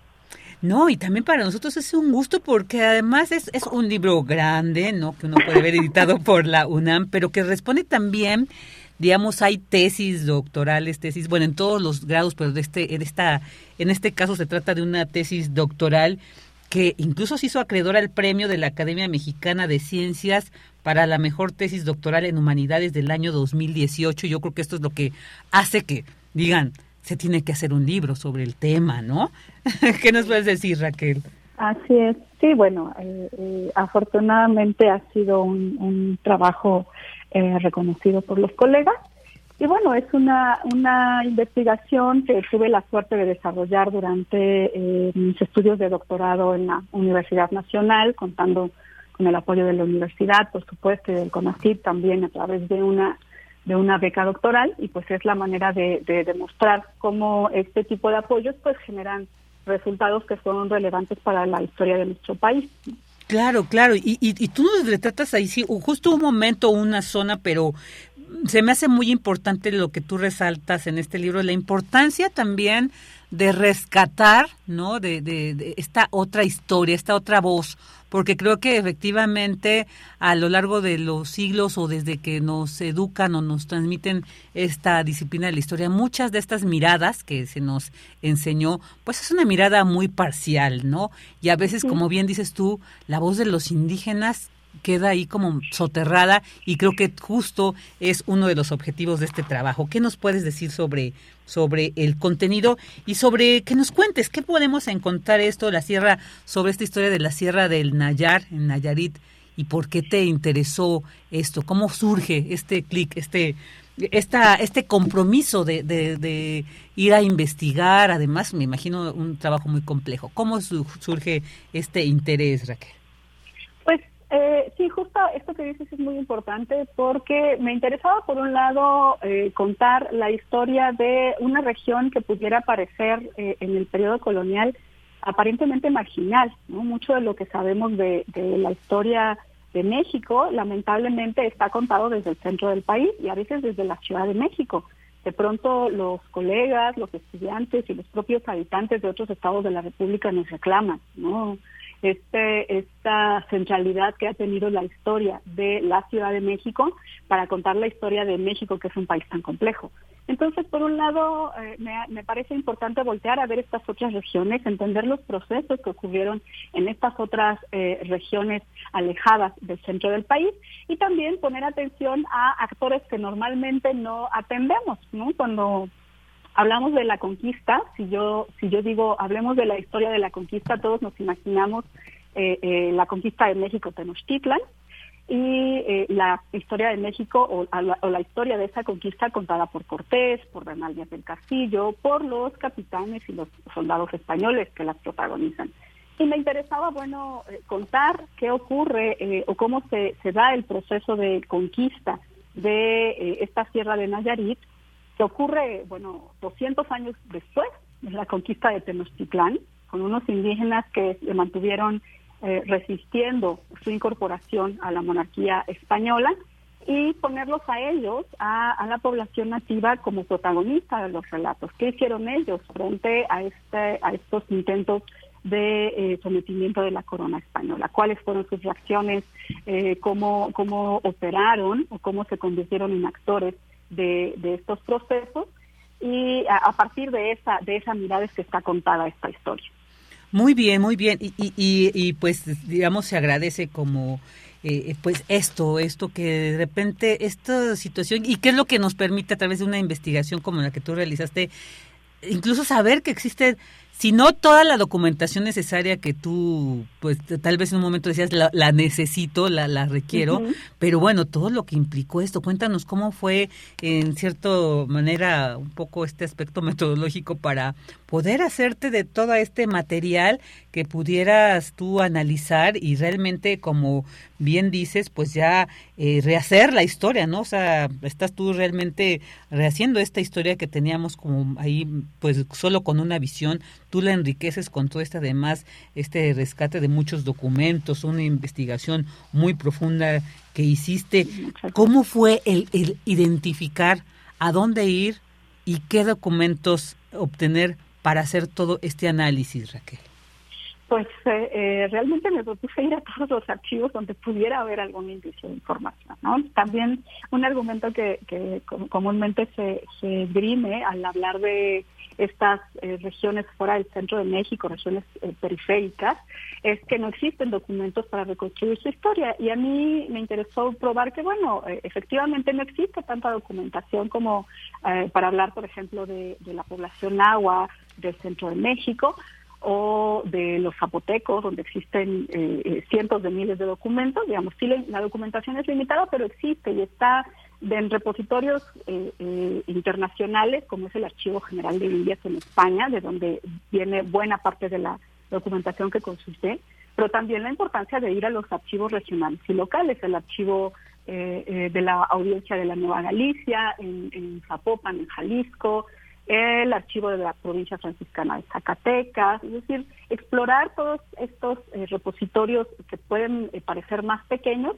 pero en los que encontramos también información riquísima. El archivo histórico de instrumentos públicos de Jalisco, realmente para mí esta, esta parte de la investigación documental fue muy disfrutable porque es una de las, de las labores del historiador que de verdad más disfruto. El proceso de llegar al archivo, de tener esta documentación que tiene 200 o 300 años de antigüedad entre tus manos, un, papel antiguo con una letra antigua que te comunica de alguna manera directamente con ese pasado que ya eh, que ya está perdido, pues, con estas situaciones que ocurrieron hace 300 años, es tiene una una eh, riqueza casi mística, poderse comunicar, poder saber de estas personas a través de esta materialidad que es eh, el papel y la documentación. Entonces, para mí es muy disfrutable entrar a un archivo, el olor del papel eh, eh, antiguo, poder, claro, con, guantes y con, cubrebocas, con las debidas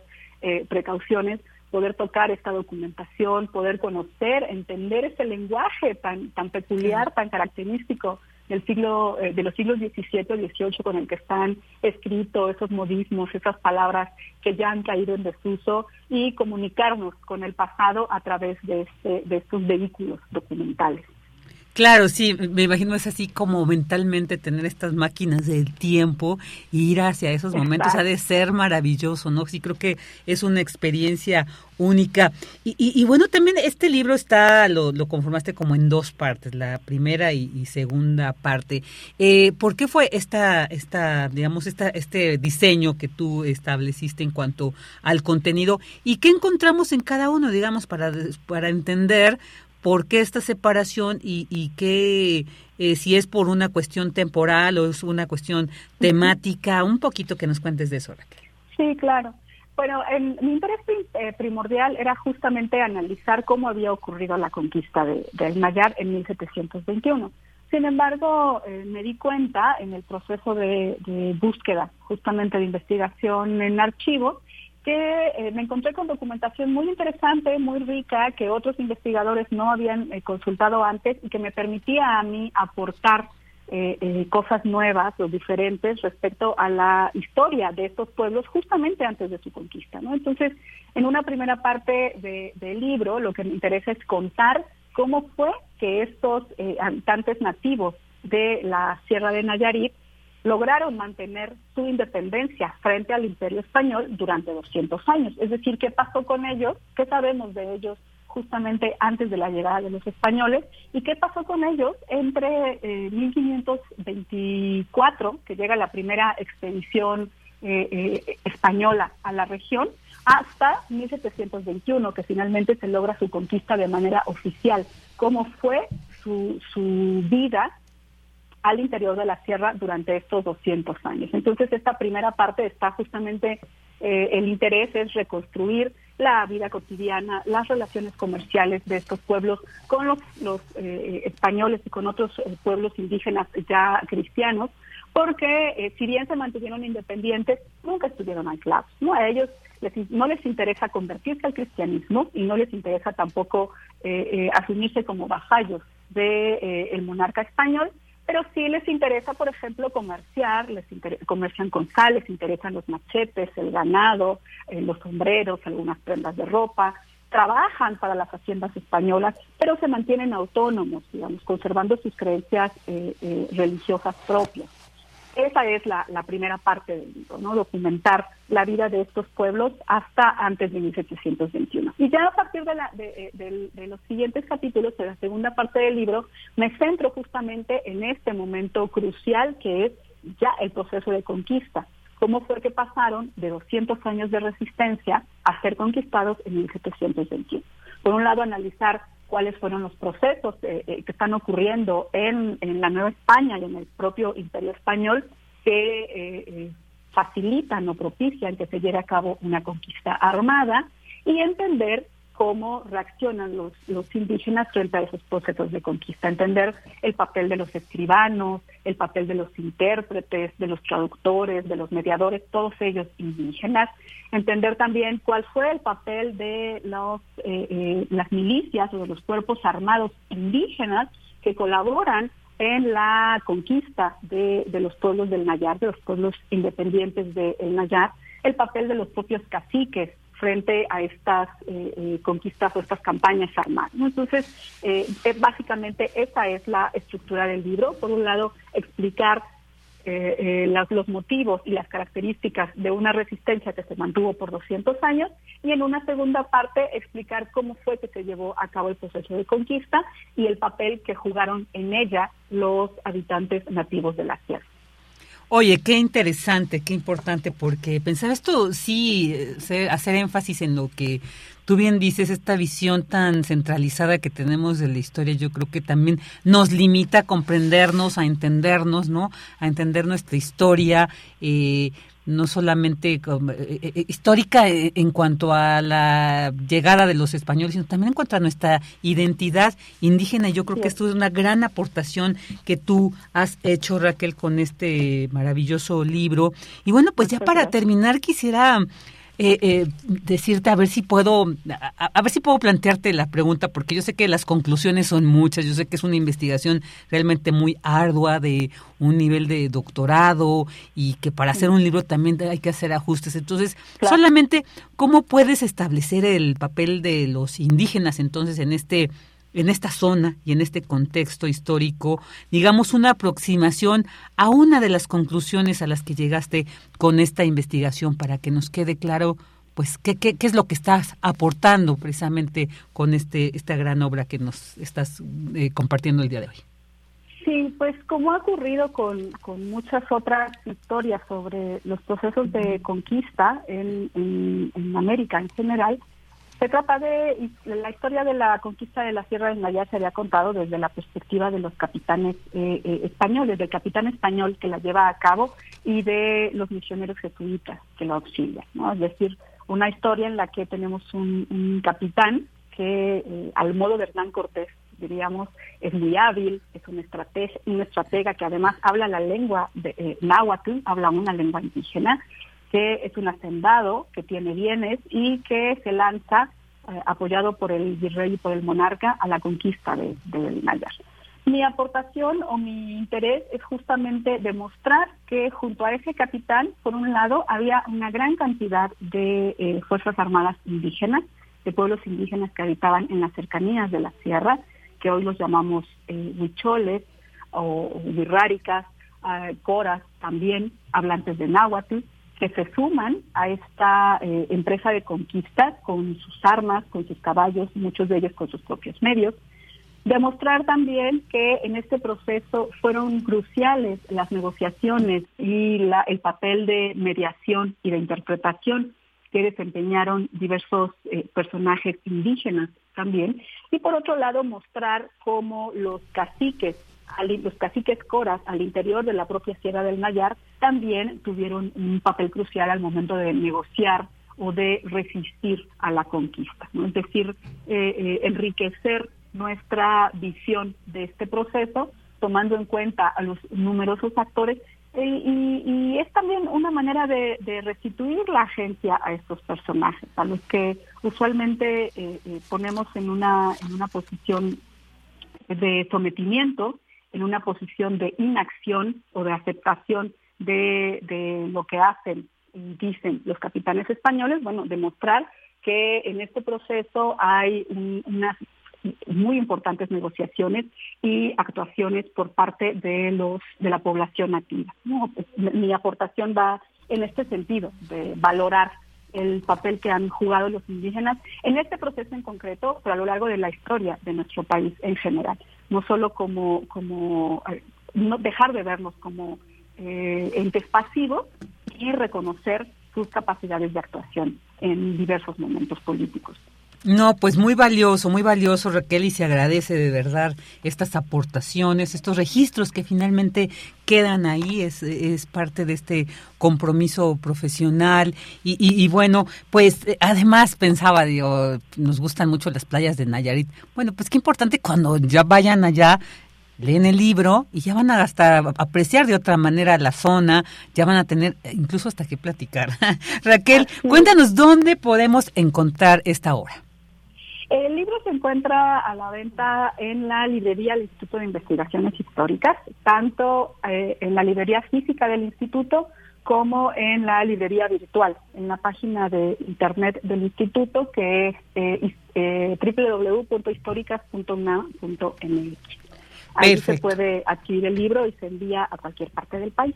Ah, mira, muy bien, muy bien, ahí está, así que no hay, ahí tenemos todas las posibilidades de poder acceder a este gran libro, Caciques, Intérpretes y Soldados Fronterizos, Actores Indígenas en la Conquista del Nayar, siglo XVIII. Raquel, pues te mandamos un fuerte abrazo, muchas gracias por habernos compartido detalles de este libro y bueno, pues ahí eh, mucha suerte, seguiremos en contacto, te mandamos un abrazote y los mejores deseos para este año. Muchísimas gracias. Igualmente, un saludo a todo el auditorio de Radio UNAM. Muchas gracias. Hasta pronto. Buenas tardes. Buenas tardes. La doctora Raquel Huereca Durán del Instituto de Investigaciones Históricas de la UNAM. Continuamos. Cinemaedro con Carlos Narro.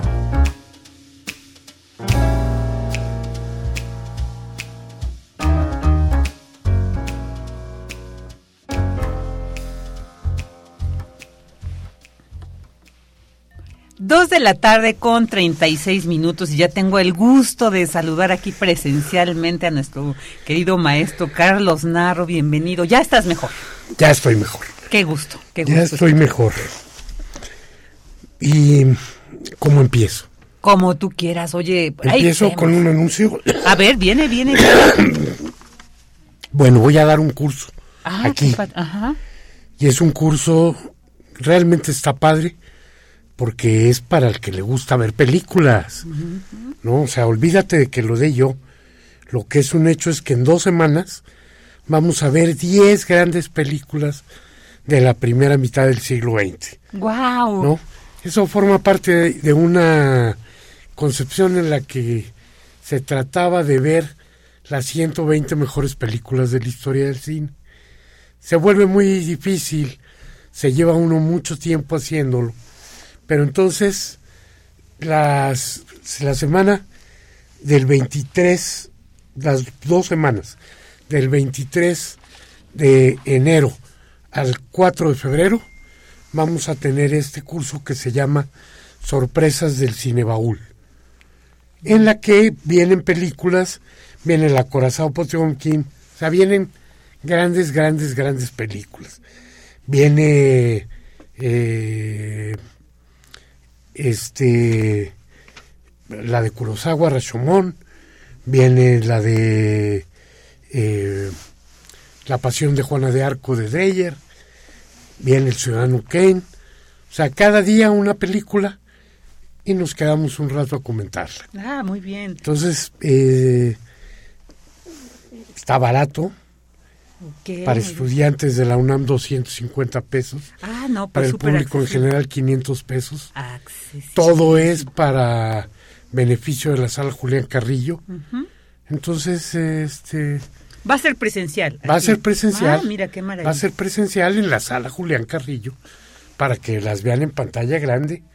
Estas que a lo mejor las han visto, que están en varias plataformas, pero todas juntas platicar de todas estas, de 10 que, que marcan el este la primera mitad del, del siglo XX, pues yo creo que va a ser interesante va a ser y con menos divertido. Oye, Carlos, ya nada más para terminar con este eh, interesante anuncio, para quienes están interesados, ¿cómo van a poder acceder?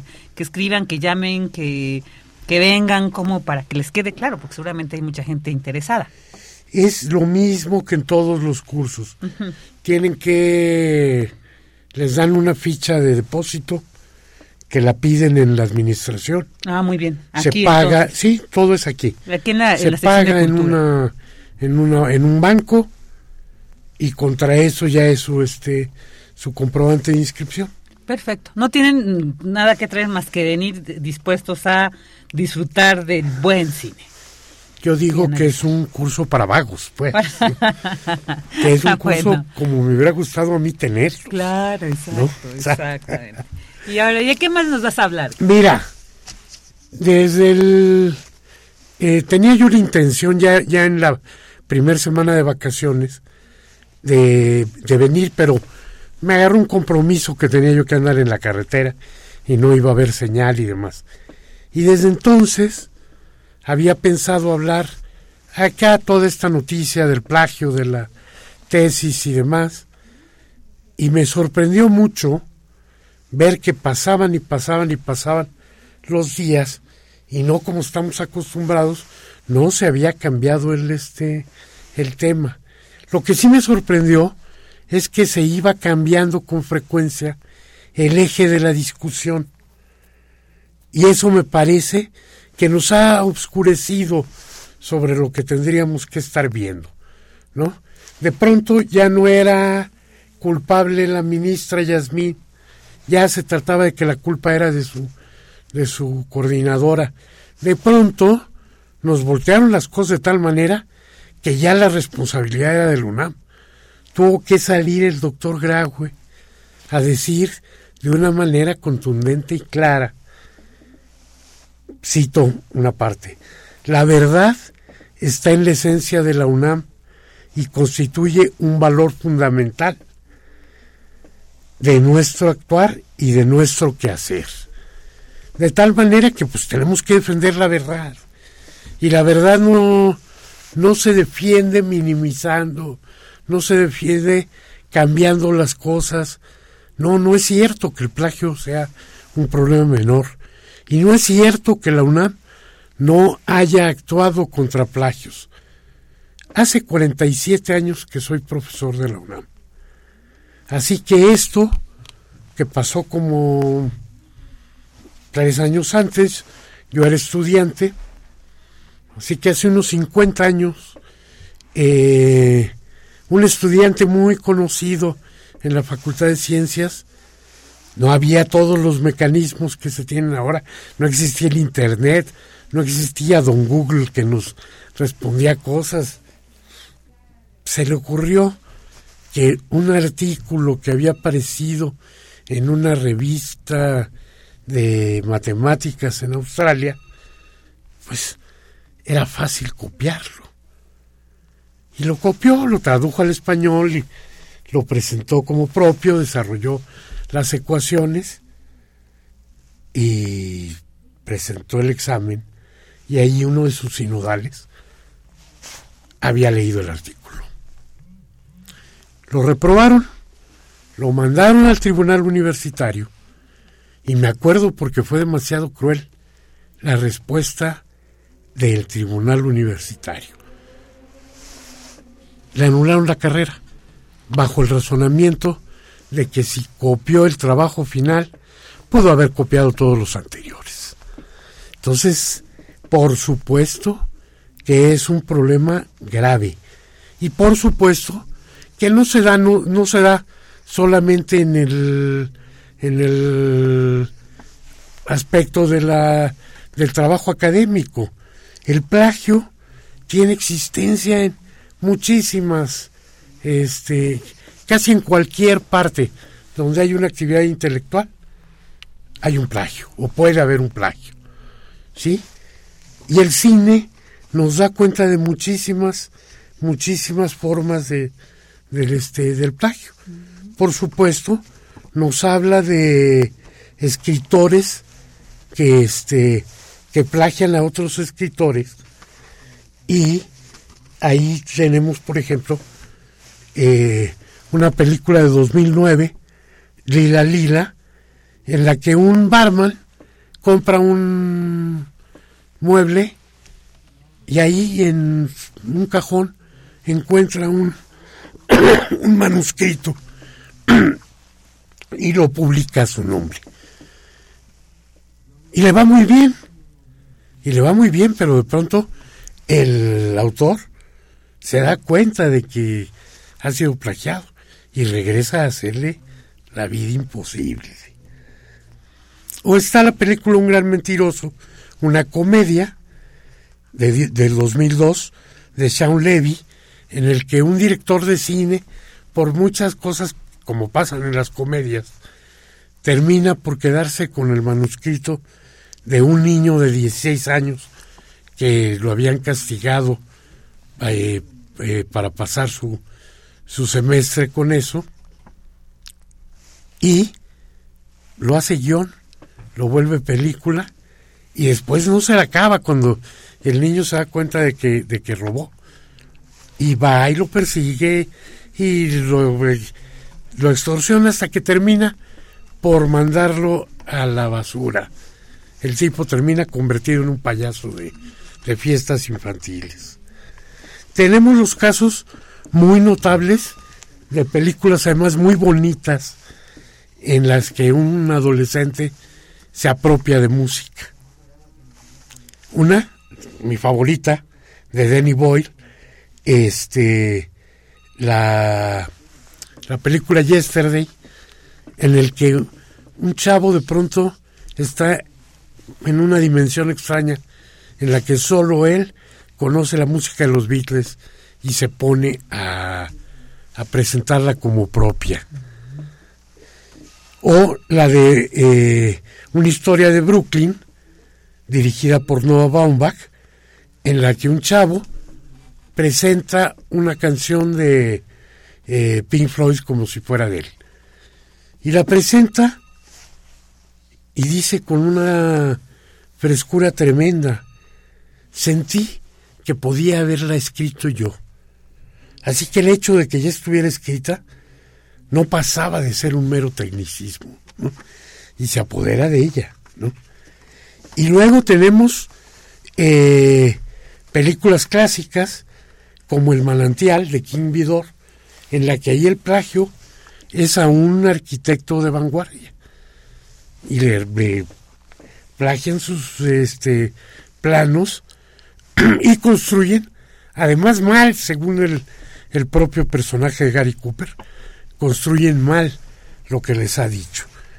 O los este los piratas de Silicon Valley, que es una película de 1999 en la que eh, los personajes son el creador de, de Macintosh y el creador de eh, ¿cómo se llama la otra plataforma? Nuestro Windows y demás, en la que empezaron juntos y después los dos se van a acusar de estar, de, haberse plagiado uno al otro. Bueno, y finalmente traigo muchas más, pero no me puedo no puedo dejar de mencionar dos que son verdaderamente geniales y que dan elementos para el que, el, que puede robar. Una que se llama Copia Fiel de Kiarostami con Juliette Binoche, en la que el escritor inglés ha escrito un libro en el que explica cómo la copia puede ser tan buena como el original. Y por supuesto, eh, eso me recuerda a Alfredo Martínez, el pintor eh, que vendió Basquiat como si fueran propios, y ahora, después de varios años en la cárcel, pinta lo que se le pega la gana y la gente le sigue pintando, pidiendo que firme como Basquiat, que pinte como Basquiat, pero que ya lo firma como él. Y el genio de los genios, Orson Welles, en la película F, o F de fraude, en la que nos presenta los límites entre la obra original, la obra copiada y todo un abanico de posibilidades en las que él mismo se presenta como un fraudulento. Wow, pues no, una serie de, sugerencias, de, recomendaciones maravillosas que nos has dejado aquí. Carlos, ya tome nota de algunas, pues te agradecemos muchísimo, qué gusto verte. Y, hay, muchas son buenas, muchas son buenas, pero si lo que están buscando es ir al cine este, en estos días, yo diría que vayan a la Cineteca. Claro, ahí. En la Cineteca está Mamá Roma, de Pasolini, está Rojo Profundo, de Darío Argento, y está una película sensacional de una directora ucraniana que se llama Katerina Gornostai. La película se llama Detengan la Tierra. Y me hace recordar, son tres adolescentes, este, me hace recordar de mi juventud que había la obra Para en el mundo que quiero bajarme. Wow, wow. No, pues muchas gracias. Pues te escuchamos el próximo jueves para seguir eh, pues con estas sugerencias que nos das. Un gusto tenerte aquí, Carlos. Muchas gracias. Gracias a todo el auditorio, también a todo tu equipo. Saludos a, a Deyanira. Claro, ya la siguiente semana está aquí. Melomanía RU con Dulce Wet.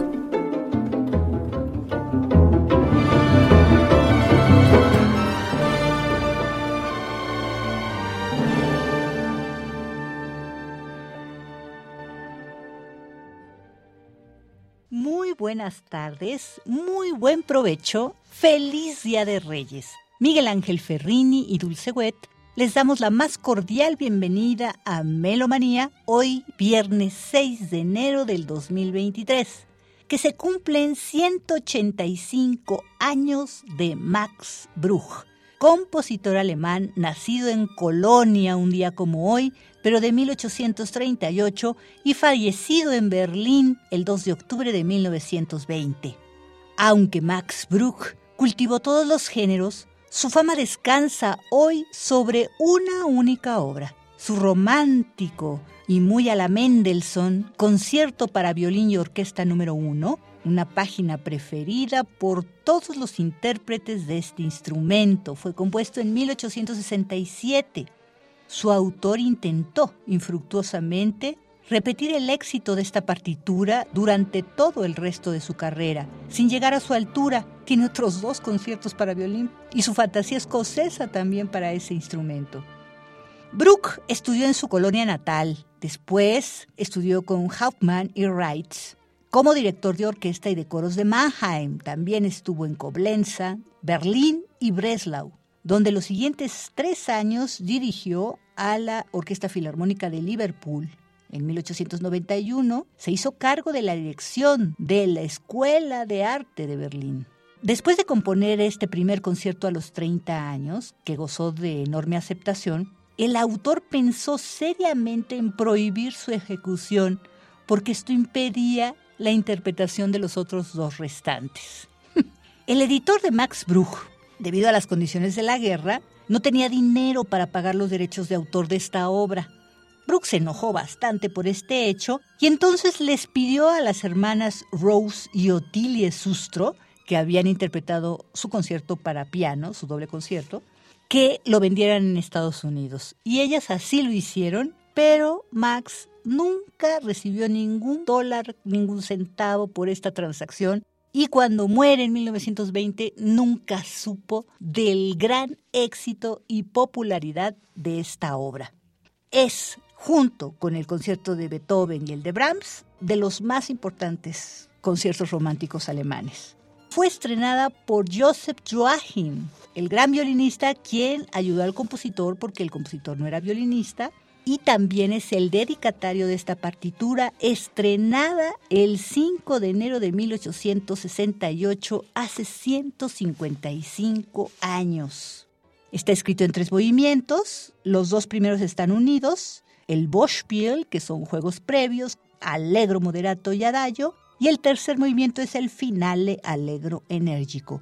Su ejecución completa dura alrededor de 25 minutos. Ahora lo estamos escuchando con la interpretación de Joshua Bell al violín, la Orquesta Real del Concertgebouw de Ámsterdam, dirigidos por Simon Bickhoff. Esto es parte de un álbum podium neerlandés editado en Holanda en el 2011 por Radio Nederland.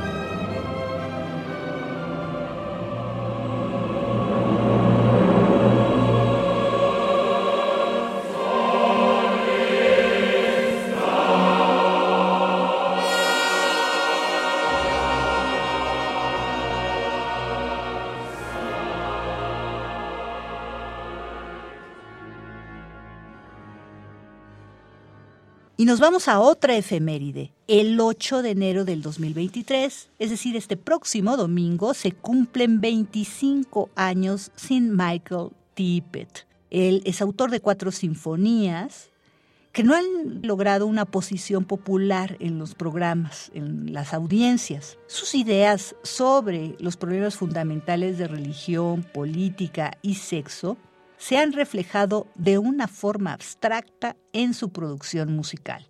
Sin abandonar la tonalidad y el seguimiento de los principios del clasicismo, ha elaborado una música que partiendo de ideas barrocas se complica mediante el uso de la politonalidad, polirritmia y además integra ideas procedentes del jazz.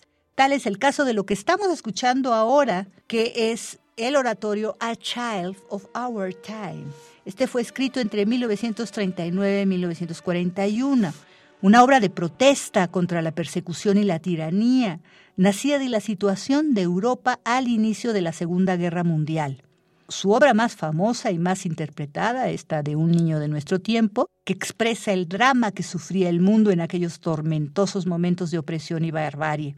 En ella se incluyen canciones espirituales americanas. El origen de esta obra, sinfónico coral, fue el asesinato en 1938 de un diplomático alemán en París por un joven judío y el terrible decreto contra los judíos, pogrom, que realizaron los invasores nazis. Este hecho acaecido el 9 de noviembre se conoce como Kristallnacht. Se trata de una pasión civil moderna, un oratorio que puede ser representado escénicamente con alusiones bíblicas y al holocausto. El uso de espirituales negros en la obra puede verse también como una crítica al colonialismo occidental en defensa de la esclavitud negra. En esta versión que estamos escuchando de Un niño de nuestro tiempo, de 1941 en tres partes, escuchamos a Cynthia Hyman como soprano, Cynthia Clarey alto, Damon Evans tenor, William White bajo, coro y orquesta filarmónica de Londres, todos dirigidos por Richard Hickox.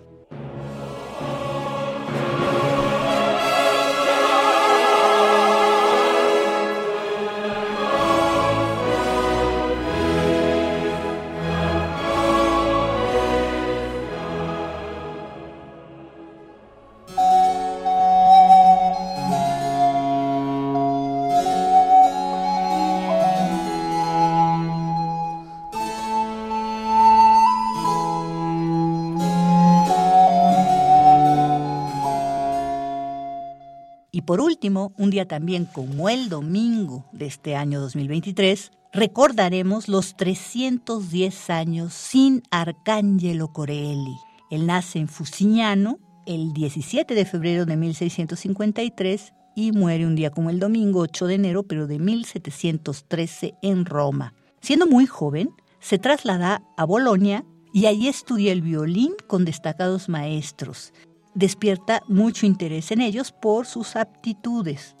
En 1675 pasa a Roma e inmediatamente gana fama y notoriedad, lo que le vale ser recibido por la reina Cristina de Suecia y entrar al servicio del cardenal Prieto Ottoboni. Corelli se dedica a la dirección musical y a la composición creando una obra escasa, pero de gran valor e influencia en la historia de la música, que dejó huellas inmediatas en Händel y Bach. Su producción es, en cierto modo, insólita para la época, pues dedicó sus esfuerzos exclusivamente a la música instrumental, con preferencia al violín, obviando la música dramática. Por ello decimos que Corelli fue el primer compositor que alcanzó la fama musical sin dedicarse a la música cantada. En 1681 publicó su primera colección de sonatas en forma de trío, destinadas a tocarse en iglesia, al igual que la tercera en 1689, la segunda en 1685 y la cuarta en 1694.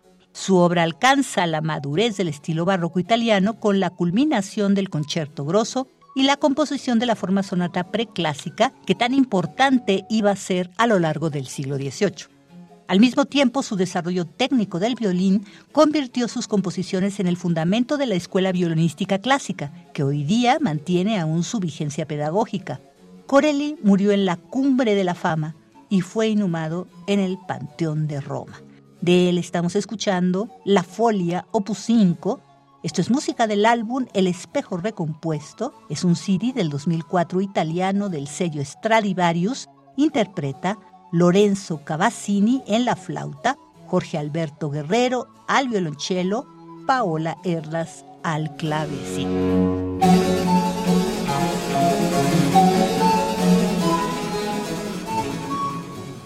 Y hasta aquí Melomanía de hoy, viernes 6 de enero del 2023. Miguel Ángel Ferrini y Dulce Wet, agradecemos enormemente su atención y sintonía. Esperamos tengan un fabuloso fin de semana. Nos escuchamos muy pronto. Hasta la próxima. Hasta la próxima, Dulce, muchas gracias. Y bueno, ya llegamos al final de la transmisión de Prisma RU. Gracias en los controles Andrés Ramírez, en la producción Denis Licea, en redes Montserrat Brito, en continuidad Enrique Pacheco, en el área de información Cristina Godínez, Dulce García Daniel Olivares.